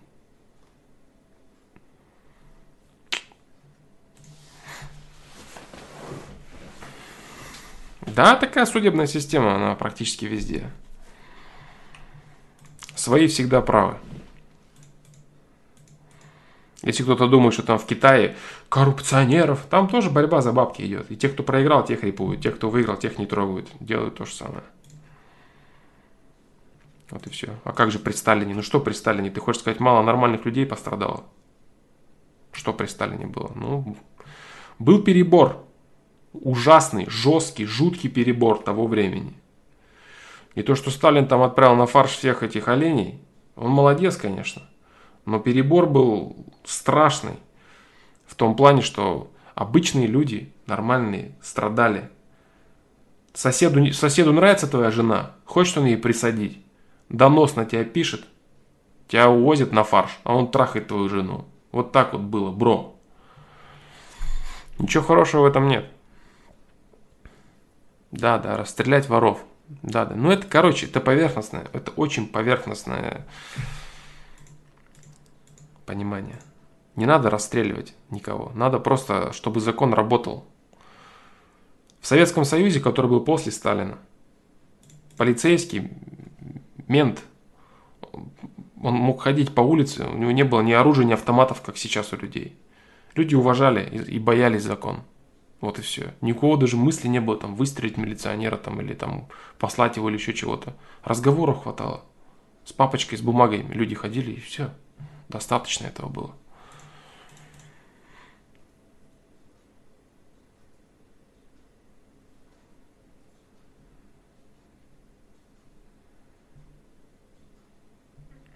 Флом, еще одна проблема в том, что злость на родителей, когда упрекают или орут, вытесняет любовь к ним, это напрягает. Это, дружище, следствие, ты в этом не виноват. Молодец, ты, ты короче, ты нормально все видишь. То есть ты правильно видишь все абсолютно, все, все, все, что происходит. Вот, но это следствие. Ты в этом не виноват. Это не твоя проблема. Не ты это начал, понимаешь? Не ты это начал, это, это, это, это не твое. Конечно, у тебя будет, у тебя будет бомбить, у тебя будут э, происходить э, внутри процесса отторжения, раздражения и так далее. Но это естественная твоя реакция, ты ничего не сможешь сделать с этим. Это они сами хотят это сделать.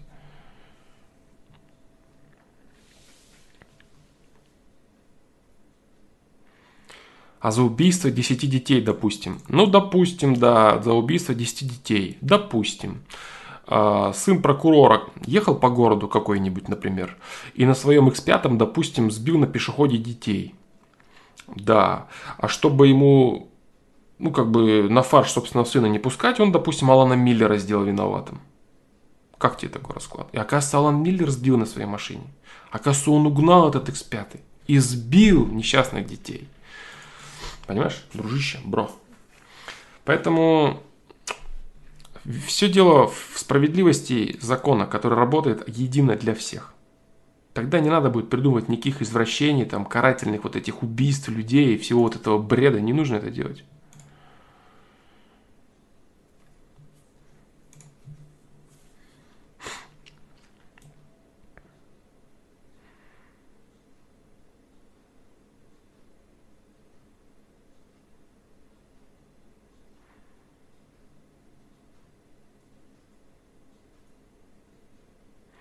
Влад Конан. Читая чат и вопросы в нем, у меня тоже возник вопрос. Справедливо ли выражение из области воспитания детей, что задача родителей накормить, обучить, отпустить? Да, Влад Конан, ты прав.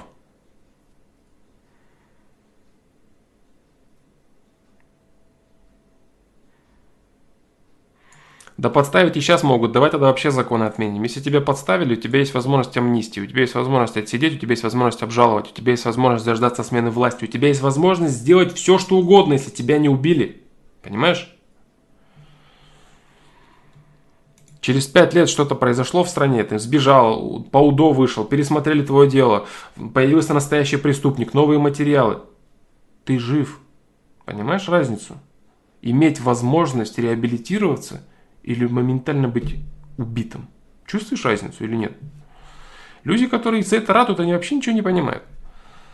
Они вообще могут так хапнуть горе от введения этих законов, которые они, за которые они ратуют, они сразу думают, что плохие люди все будут. Кто, кто решать-то будет? А ты представь, что будут решать плохие люди, кого убивать, а кого нет. Плохие люди будут решать, кого убивать. Что тогда?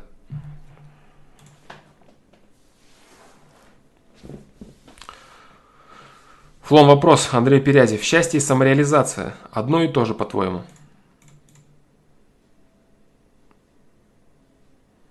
Ну, если самореализация в очень широком смысле. Самореализация. Ну, прям если в очень широком, то да. Потому что от самореализации будет счастье. Да. То есть следствием самореализации будет счастье. Первопричина – это самореализация.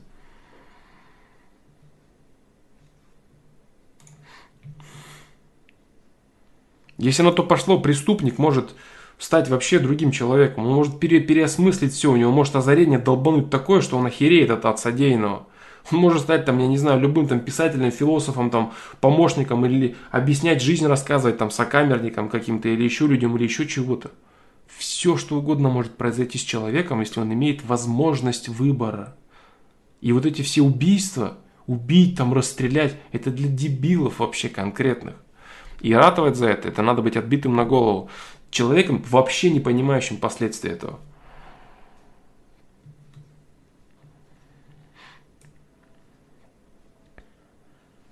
Да.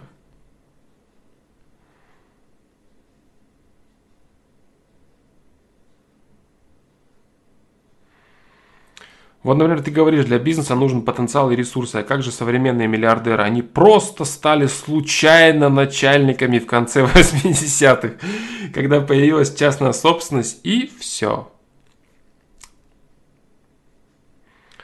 Ты ошибаешься, Евгений Гурьянов. Они не случайно просто так стали собственниками. Это люди, имеющие огромный потенциал в хитрости, огромную способность брать свое, невзирая ни на что, огромную способность идти по головам, огромную способность плести всевозможные интриги, угождать, лицемерить и предавать. Если ты о всех бандитах и олигархах, да. И это не просто так. Они имели ресурсы огромные и потенциал к тому, чтобы вот в такой сложившейся ситуации начать у людей из глотки вырывать куски и присваивать себе. Это нужно уметь очень хорошо. И у этих людей был потенциал делать это. Именно поэтому они стали теми, кем они стали. А если ты так, дерева тут нет, да? Ну ты понял, я постучал по дереву и изобразил, что у тебя очень пусто в голове. Если ты считаешь, что все случайно происходит, или они стали случайными там какими-то людьми, то ты очень сильно заблуждаешься. Очень сильно.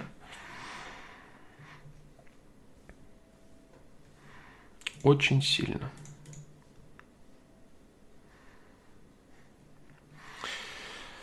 Б. Лайв. Тимирханов убил Буданова, и его в Чечне считают героем. М-м-м.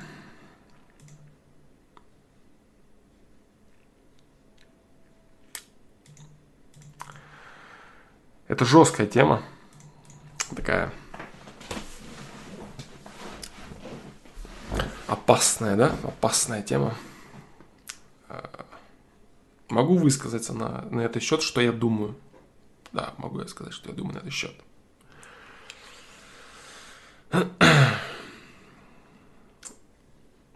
Вообще, это очень объемный вопрос. Это первое, что я хочу сказать, да. Очень вопрос такой широкий, да. Откуда бы начать его? Откуда бы начать? И как бы сказать все очень правильно. Да. Опасность. Опасность плюс 75, да? Короче, буду говорить то, что думаю, да? Э, в современном мире одной из самых больших сил, э, если не самой сильной силой в человеческом эквиваленте являются мусульмане. С какой точки зрения? С той точки зрения, что это люди, э, имеющие очень мощную идею. Люди, способные творить за эту идею люди способны умирать за эту идею. Вот. Это очень большая сила. Очень большая сила на единении людей вокруг э, религии, вокруг ценностей, связанных с Богом, с Аллахом. Вот. И, э, и эти люди представляют собой очень-очень-очень-очень мощную силу. Я бы назвал эту силу, наверное, в человеческом выражении самой, самой большой силой в мире – да. Потому что я, честно говоря, не вижу на данный момент в мире идей, которые могут сплотить э, людей вокруг себя, которая бы была хотя бы равной, да, близко с идеей ислама.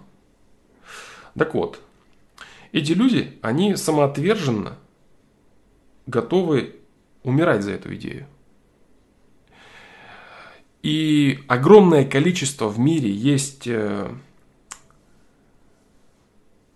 э, сил, финансовых источников, которые желают направить эту силу по своему усмотрению, которые желают направить э, эту силу, идею этих людей, которые реально вот некоторые там, не понимая каких-то радикальных проблем и манипуляций какой-то радикальной крайности, да, этой религии, которая вообще совершенно к другому там призывает, на самом деле, э, истинно, да, э, они пытаются этих людей направить на свое усмотрение, вооружить их до зубов и натравить на каких-то людей, обзывая их там неверными или еще кем-то, чтобы они заставить их убивать. Вот. Есть люди и финансово заинтересованные в этом в мире – они создают всевозможные ячейки типа ИГИЛа и пытаются руками этих людей, людей, которые поверили, там огромное количество людей, там есть какие-то, понятно, там корыстные люди, там за деньги, еще что-то. Но есть огромное количество людей, которые реально верят реально верят, вот, и они э, э, ведомы этими нехорошими людьми, которые их руками делают свое, свои интересы. Вот, при том, что люди, они вот эти, они набожные. Те, которые верят, имеется в виду, да, те, которые верят, это люди набожные, они понимают, там, э, Бог един, мир един, там, Всевышний един, это все так есть, это все правильно, это все, это все истина, действительно. Вот, но есть люди, которые хотят использовать это знание этих людей в корыстных целях. Вот, и эти люди, которые хотят использовать эту огромную силу в корыстных целях, они бередят и дербанят раны нашего государства. Со стороны это люди. Я повторюсь сразу, что это люди, э, находящиеся за пределами Российской Федерации. Это люди, которые пытаются э, устроить серьезную междуусобицу и направить на разрушение государств и республик, которые есть э, государства и республик. То есть причинить вред и Чеченской республике, и Дагестанской республике, Кабардино-Балкарии, Ингушетии и так далее, и так далее. То есть причинить вред всему Кавказу в том виде, в котором он есть. А сейчас в данном виде этот, э, эти государства развиваются, насколько возможно, мирно, разрастаются и идут к успеху. Вот. Э, это не всех устраивает. И не всех устраивает дружба. А, та, которая есть и которая возможна. Я не говорю там о какой-то там абсолютном, абсолютном единении. Конечно, нет. Конечно, нет. Но э, на данный момент, на данный момент, э, допустим, я буду брать там две национальности, да, там буду брать славян, не, не национальности, народности, да, там пусть будут там какие-то славяне, допустим, да, славяне и чеченцы, например. Вот, они вместе занимаются в тренажерных залах. Они вместе занимаются всевозможными спецоперациями за пределами Российской Федерации. Есть у них. То есть э, они вместе выступают за сборные Российской Федерации в различных видах спорта. Насколько возможно, многонациональная страна, такая как Российская Федерация, она пытается прийти к миру. Естественно, у, каждого, у каждой группы есть свои собственные интересы. Но эти люди, которые находятся за пределами и пытаются использовать мусульманскую силу во вред для российской государственности, во вред для самих мусульман, проживающих на территории Российской Федерации, они пытаются создать войну. Они пытаются направить их на войну, создать конфликт. Вот. В данном случае они пытаются, естественно, объявить газоват, да, что направить мусульман на газоват, да, священная, священная вооруженная война а, против неверных что является серьезной провокацией, серьезнейшей провокацией. Рассматривает сам непосредственный конфликт, при котором э, Буданов, полковник Буданов убил э, девушку, вот, я ознакомился с огромным количеством версий. Я ознакомился с огромным количеством версий. И э, эта тема настолько острая, настолько опасная, вот, что я скажу вот что. Война, война, э, обе чеченские компании – она унесла огромное количество жизней. Она изуродовала огромное количество судеб. Русских, чеченцев. Э, что, как русские себя чувствовали в Чечне, как чеченцы себя чувствовали. Все было очень плохо. Очень плохо и ужасно, я бы сказал. Вот. На данный момент, на данный момент мы смогли построить взаимодействие и тот уровень дружбы, который нам доступен в государстве под названием Российская Федерация. И эти силы всеми способами пытаются бередить старые раны. Вспоминать что-то. Да, я, я читал, то есть я читал различные версии. Там, э, читал, читал версию там, о насилии, читал версию о том, что девушка, возможно, была снайпером и так далее. Я не хочу сейчас говорить, э, я не был лично в этой ситуации, у меня нет никакого инсайда. Я могу читать только желтизну из интернета, я ничего не знаю. Я ничего не знаю. Я прекрасно понимаю э, желание людей отомстить за смерть своей девушки. Но я говорю, это война. Это была война, это было очень страшно, это было очень плохо для вси- всего народа Российской Федерации. Никто от этого не выиграл. Ни русские, ни чеченцы, никто. Вот, поэтому э, спекулируют сейчас на вот этих старых конфликтах именно вот эти люди, старающиеся э, натравить нас друг на друга.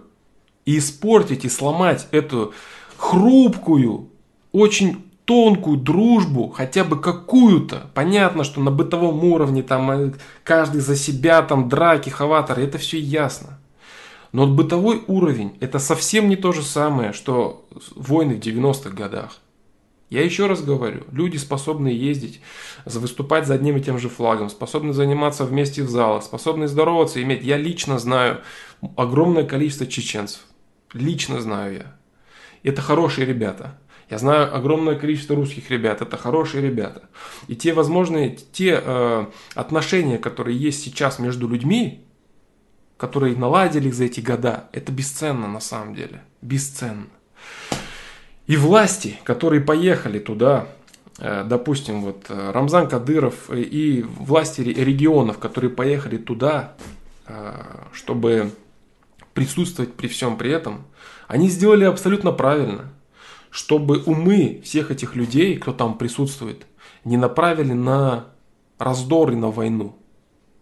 Они постарались сгладить максимально сильно, насколько это возможно – сделав из этого человека, из э, Тимирханова, человека, заступившегося за честь женщины.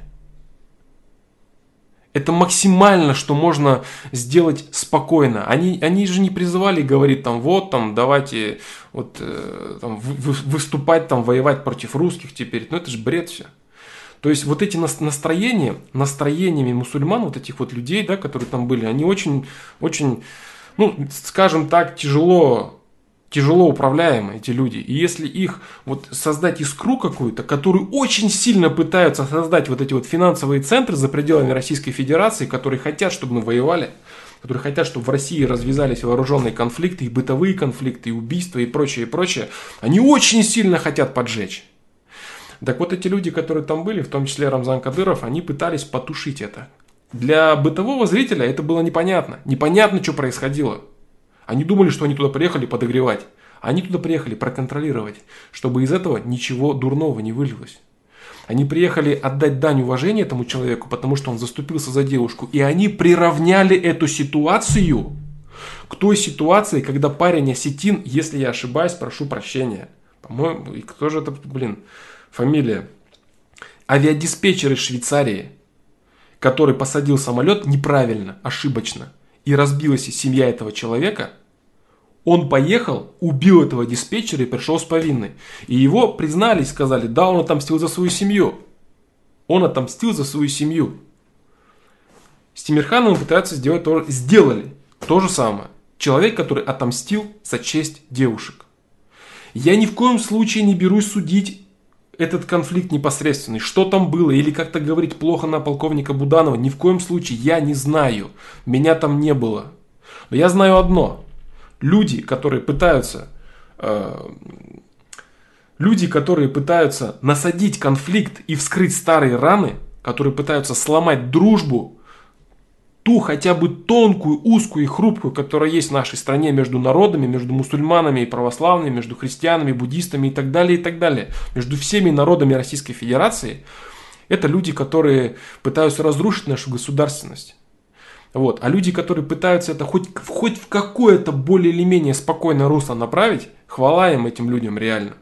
Вот. И это очень острый и опасный вопрос, потому что я говорю, да, то есть мусульмане это очень серьезная сила. Их сплоченность, их единение вокруг идеи, вокруг э, идей, причем идеи светлые, да, идеи светлые касаемо вот непосредственно там, Всевышнего Создателя, Аллаха, да, это светлые идеи. Но их пытаются постоянно, вот там тот же ваххабизм, там всякие различные радикальные движения, призывающие к, вооруженной, к вооруженным конфликтам. Это плохо, это тяжело, это опасно. И против этого выступают, естественно, Ой, блин, апассианская тема такая конкретная вообще. Короче, я, я хочу сказать, что... Вот я хочу что сказать.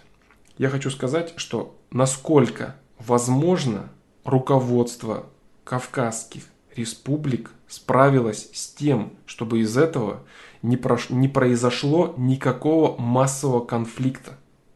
Если начать оправдывать полковника Буданова, продолжение я предполагаю, я думаю, вы тоже можете понять, что будет.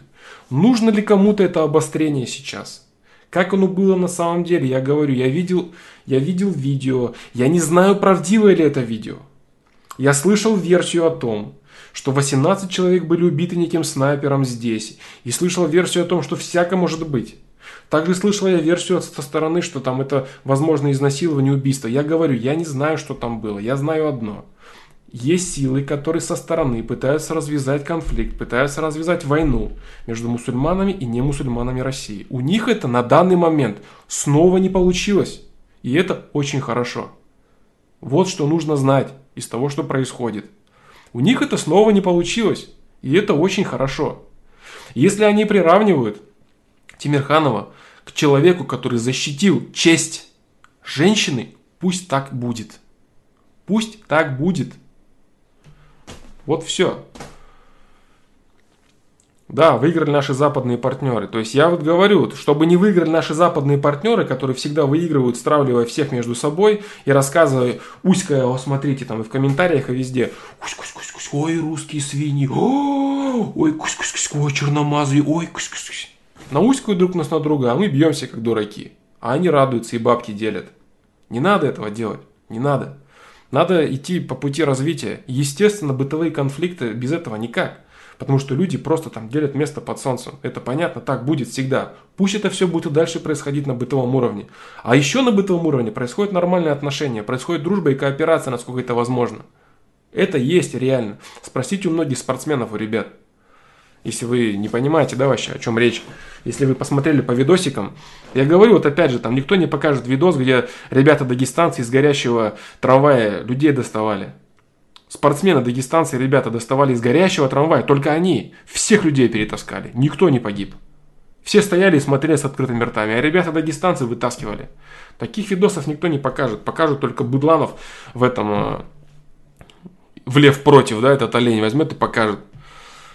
Поэтому тяжко это все. И вот это вот зарождение конфликтов, да, стараться стравливать там, какую-то грязь искать, что-то, что-то, это очень острый вопрос. И вот это вот вообще вопрос касаемо вот этих вот войн, да, э, российско-чеченских, это вот это все жестко. И нынешнее руководство Чеченской Республики, оно прекрасно отдает себе отчет в том, что все это спонсировалось э, из-за бугра, и все вот это разъединение России, это все шло. Это все шло искусственно. И все сейчас рассказы о том, что там независимость, там, ну, существуют определенные центры силы и финансов, которые дергают за нитки. В данный момент, допустим, та же Чеченская республика является максимально независимой страной. С отличным развитием, насколько это возможно. На данный момент времени не так много просто прошло после войны. Пара десятилетий, это очень мало, очень мало. Насколько это возможно, Чеченская республика процветает. И надо понимать это. Вот все. Что скажешь про войну Россия Украина? Скажу, что партнеры наши могут радоваться. Раздали печеньки, наши бараны послед... упустили войну. Упустили они. Это очень плохо. Очень плохо это. Это в стратегической перспективе плохо, потому что там все-таки, как ни крути, вырастет определенное поколение оголтелых дураков, националистов, которые вообще не понимают, что нация это даже одна, они славяне, они русские все поголовно. Вот. И просто произошло разделение одного народа.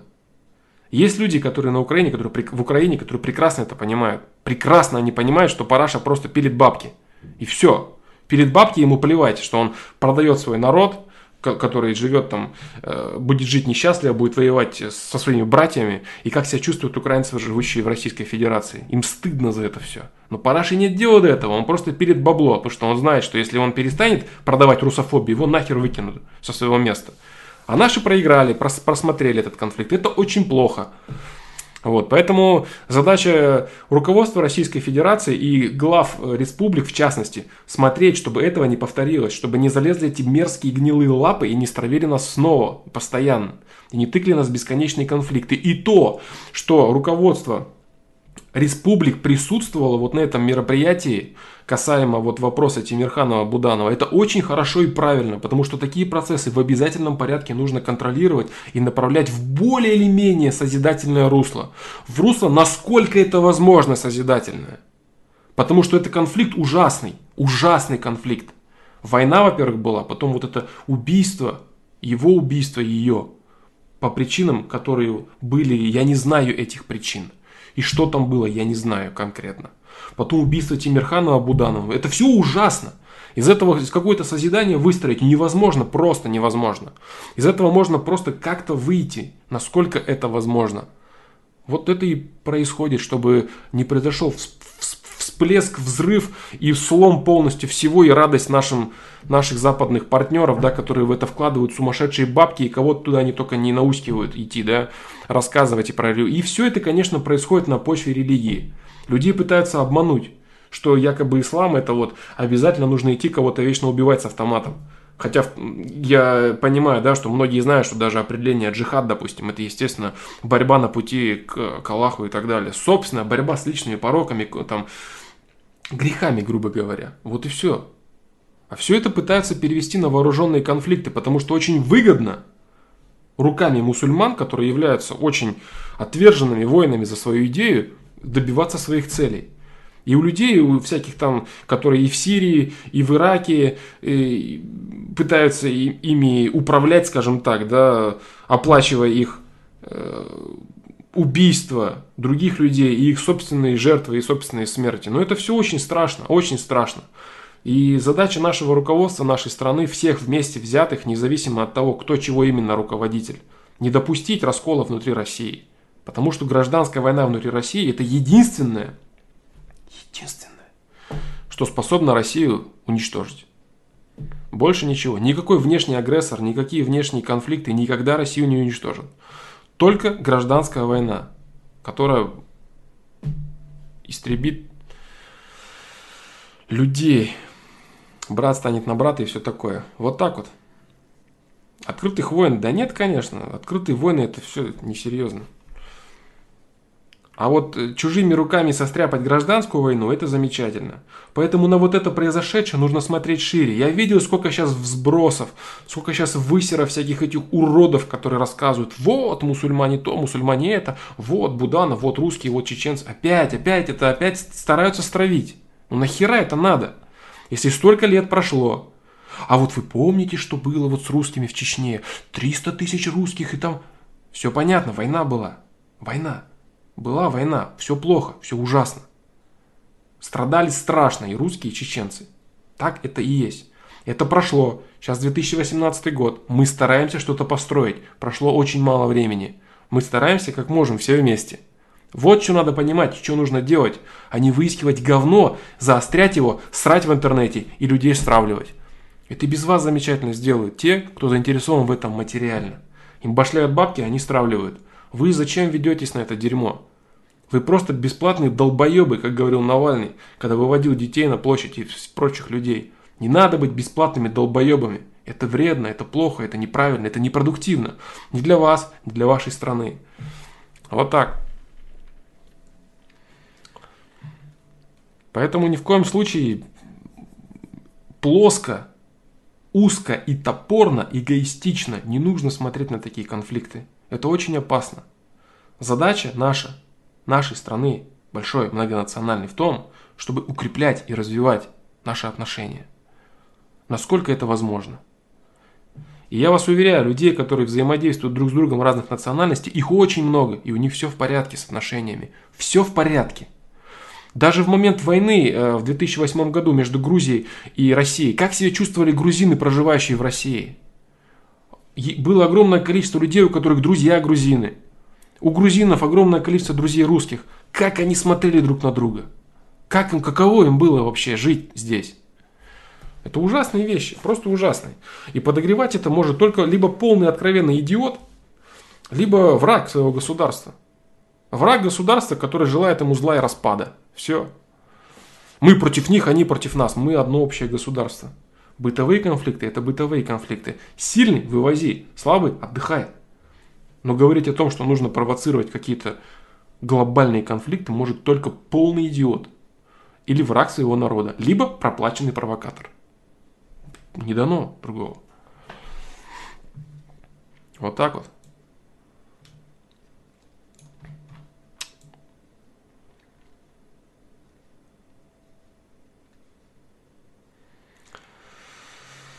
Да. Вот так вот, Бэлайф. Спасибо тебе за вопрос твой.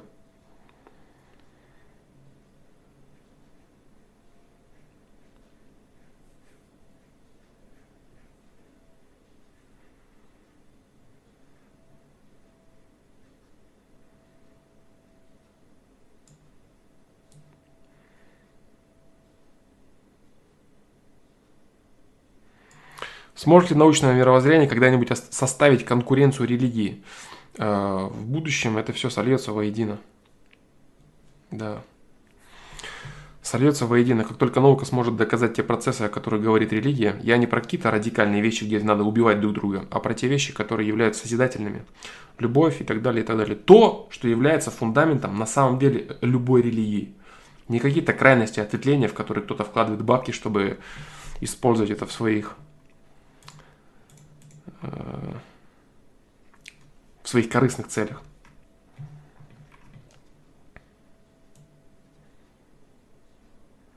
Вот, Белаев, поэтому я как помню, ты сам, я не, я не помню, откуда ты именно, там, из Чечни ты, может быть, ты там чеченец парень, кто-то, я не знаю.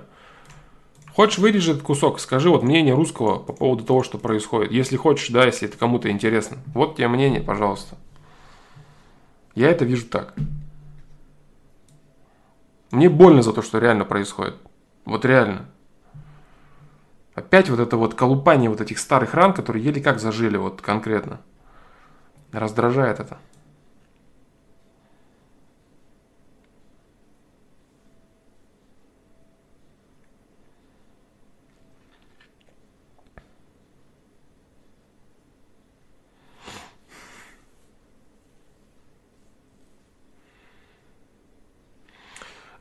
Гутрачка, Гутрачка. Привет, Флом, ты на сайте не подчищал комментарии в лиц вопросах? Подчищал. Я там хотел, чтобы ты уточнил свои слова по поводу развития.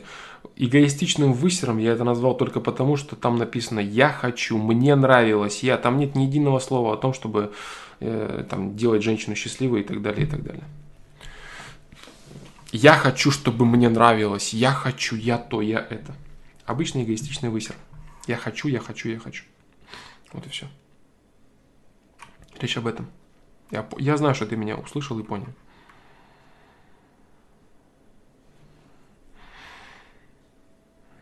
Ну, блин, острая тема. Столько негатива в ней, вообще нереальное количество. Прям сразу я прям чувствую вот все вот это вот бурление, и вот вокруг сколько всего. Прям вообще ужас просто. Настолько там много вот прям вот пороховая бочка прям. Жесть просто, жесть. Когда ты вот к этому информационному пространству подключаешься, начинаешь чувствовать вот что там происходит, вот все вот это вот. Это капец просто. Этому нельзя дать взорваться. Это нужно, эту силу нужно пускать на созидание. Только так.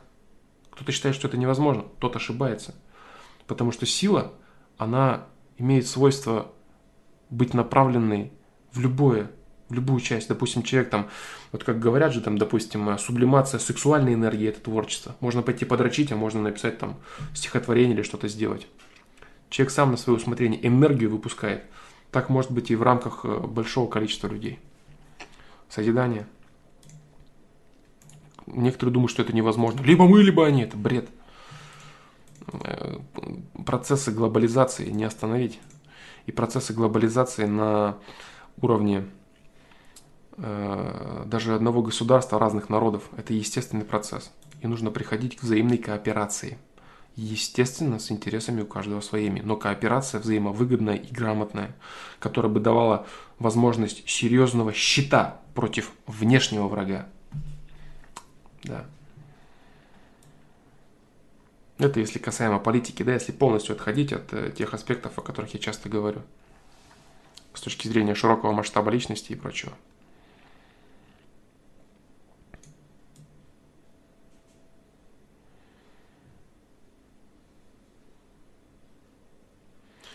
Блиц, твое личное мнение. Какой актер самый лучший в современном мире? Мое мнение, что нет самого лучшего актера. Каждый актер хорош по-своему.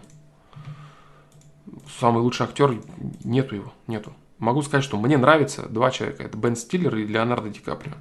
Все очень прозаично, да. Я не матерый киношник, чтобы прям знать там всех и так далее. Мне нравится, как многие люди играют. Причем даже некоторые ноунеймы вообще. Смотришь фильм, непонятный актер прям прекрасно отыгрывает свою роль. И знаменитых вот два человека.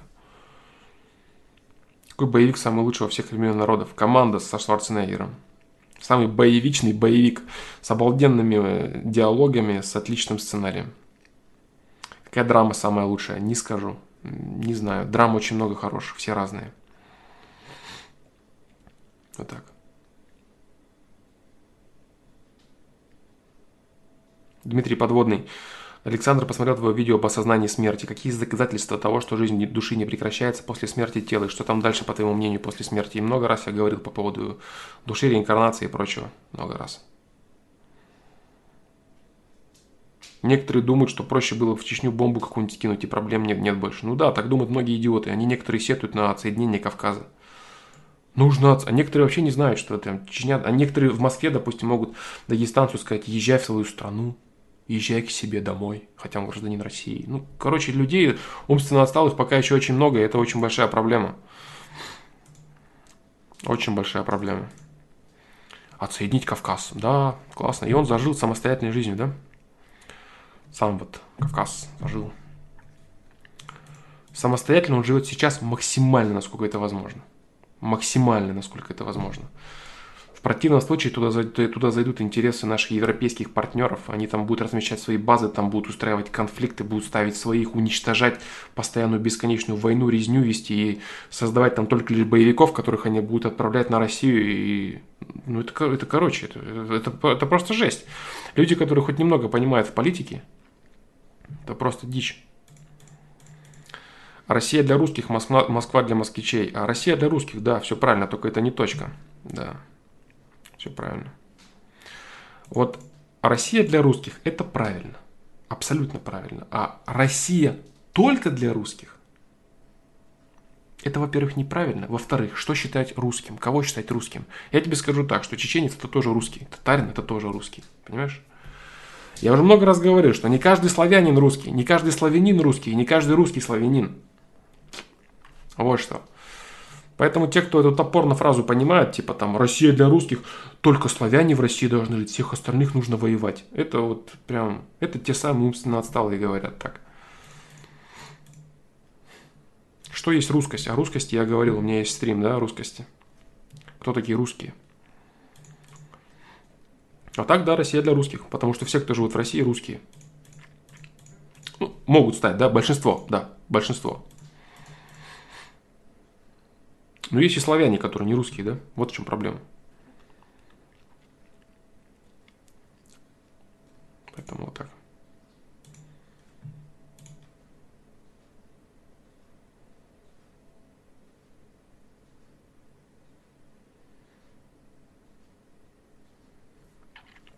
Здравствуй, такой вопрос. Если девушка девственница уже к 30 годам или даже за, что таким правильнее делать? Хранить себя дальше, но возможно так и не встретить своего человека или же все же отдаться? Кейдан Д. Это очень такой вопрос, знаешь, специфический. Очень специфический вопрос. 30 лет многовато, конечно. 30 лет многовато, да. Но говорить о том, что я надо срочно там кому-то отдаться, это ошибка. Очень специфический вопрос, да. Так, ну все, ребят, я, блин, после этого вопроса ни на что другое не могу ответить, потому что я не могу собраться, да. Сейчас еще какое-то время буду немного приходить в себя, потому что это очень такой, очень вопрос, очень, вопрос очень тяжелой энергетики. Очень тяжелой энергетики. Я надеюсь, я дал полезный ответ. Я надеюсь, мне не придется за него извиняться, да. Ни перед кем. Да. Ну, в принципе, я готов ответить за каждое слово, которое я здесь ответил и сказал.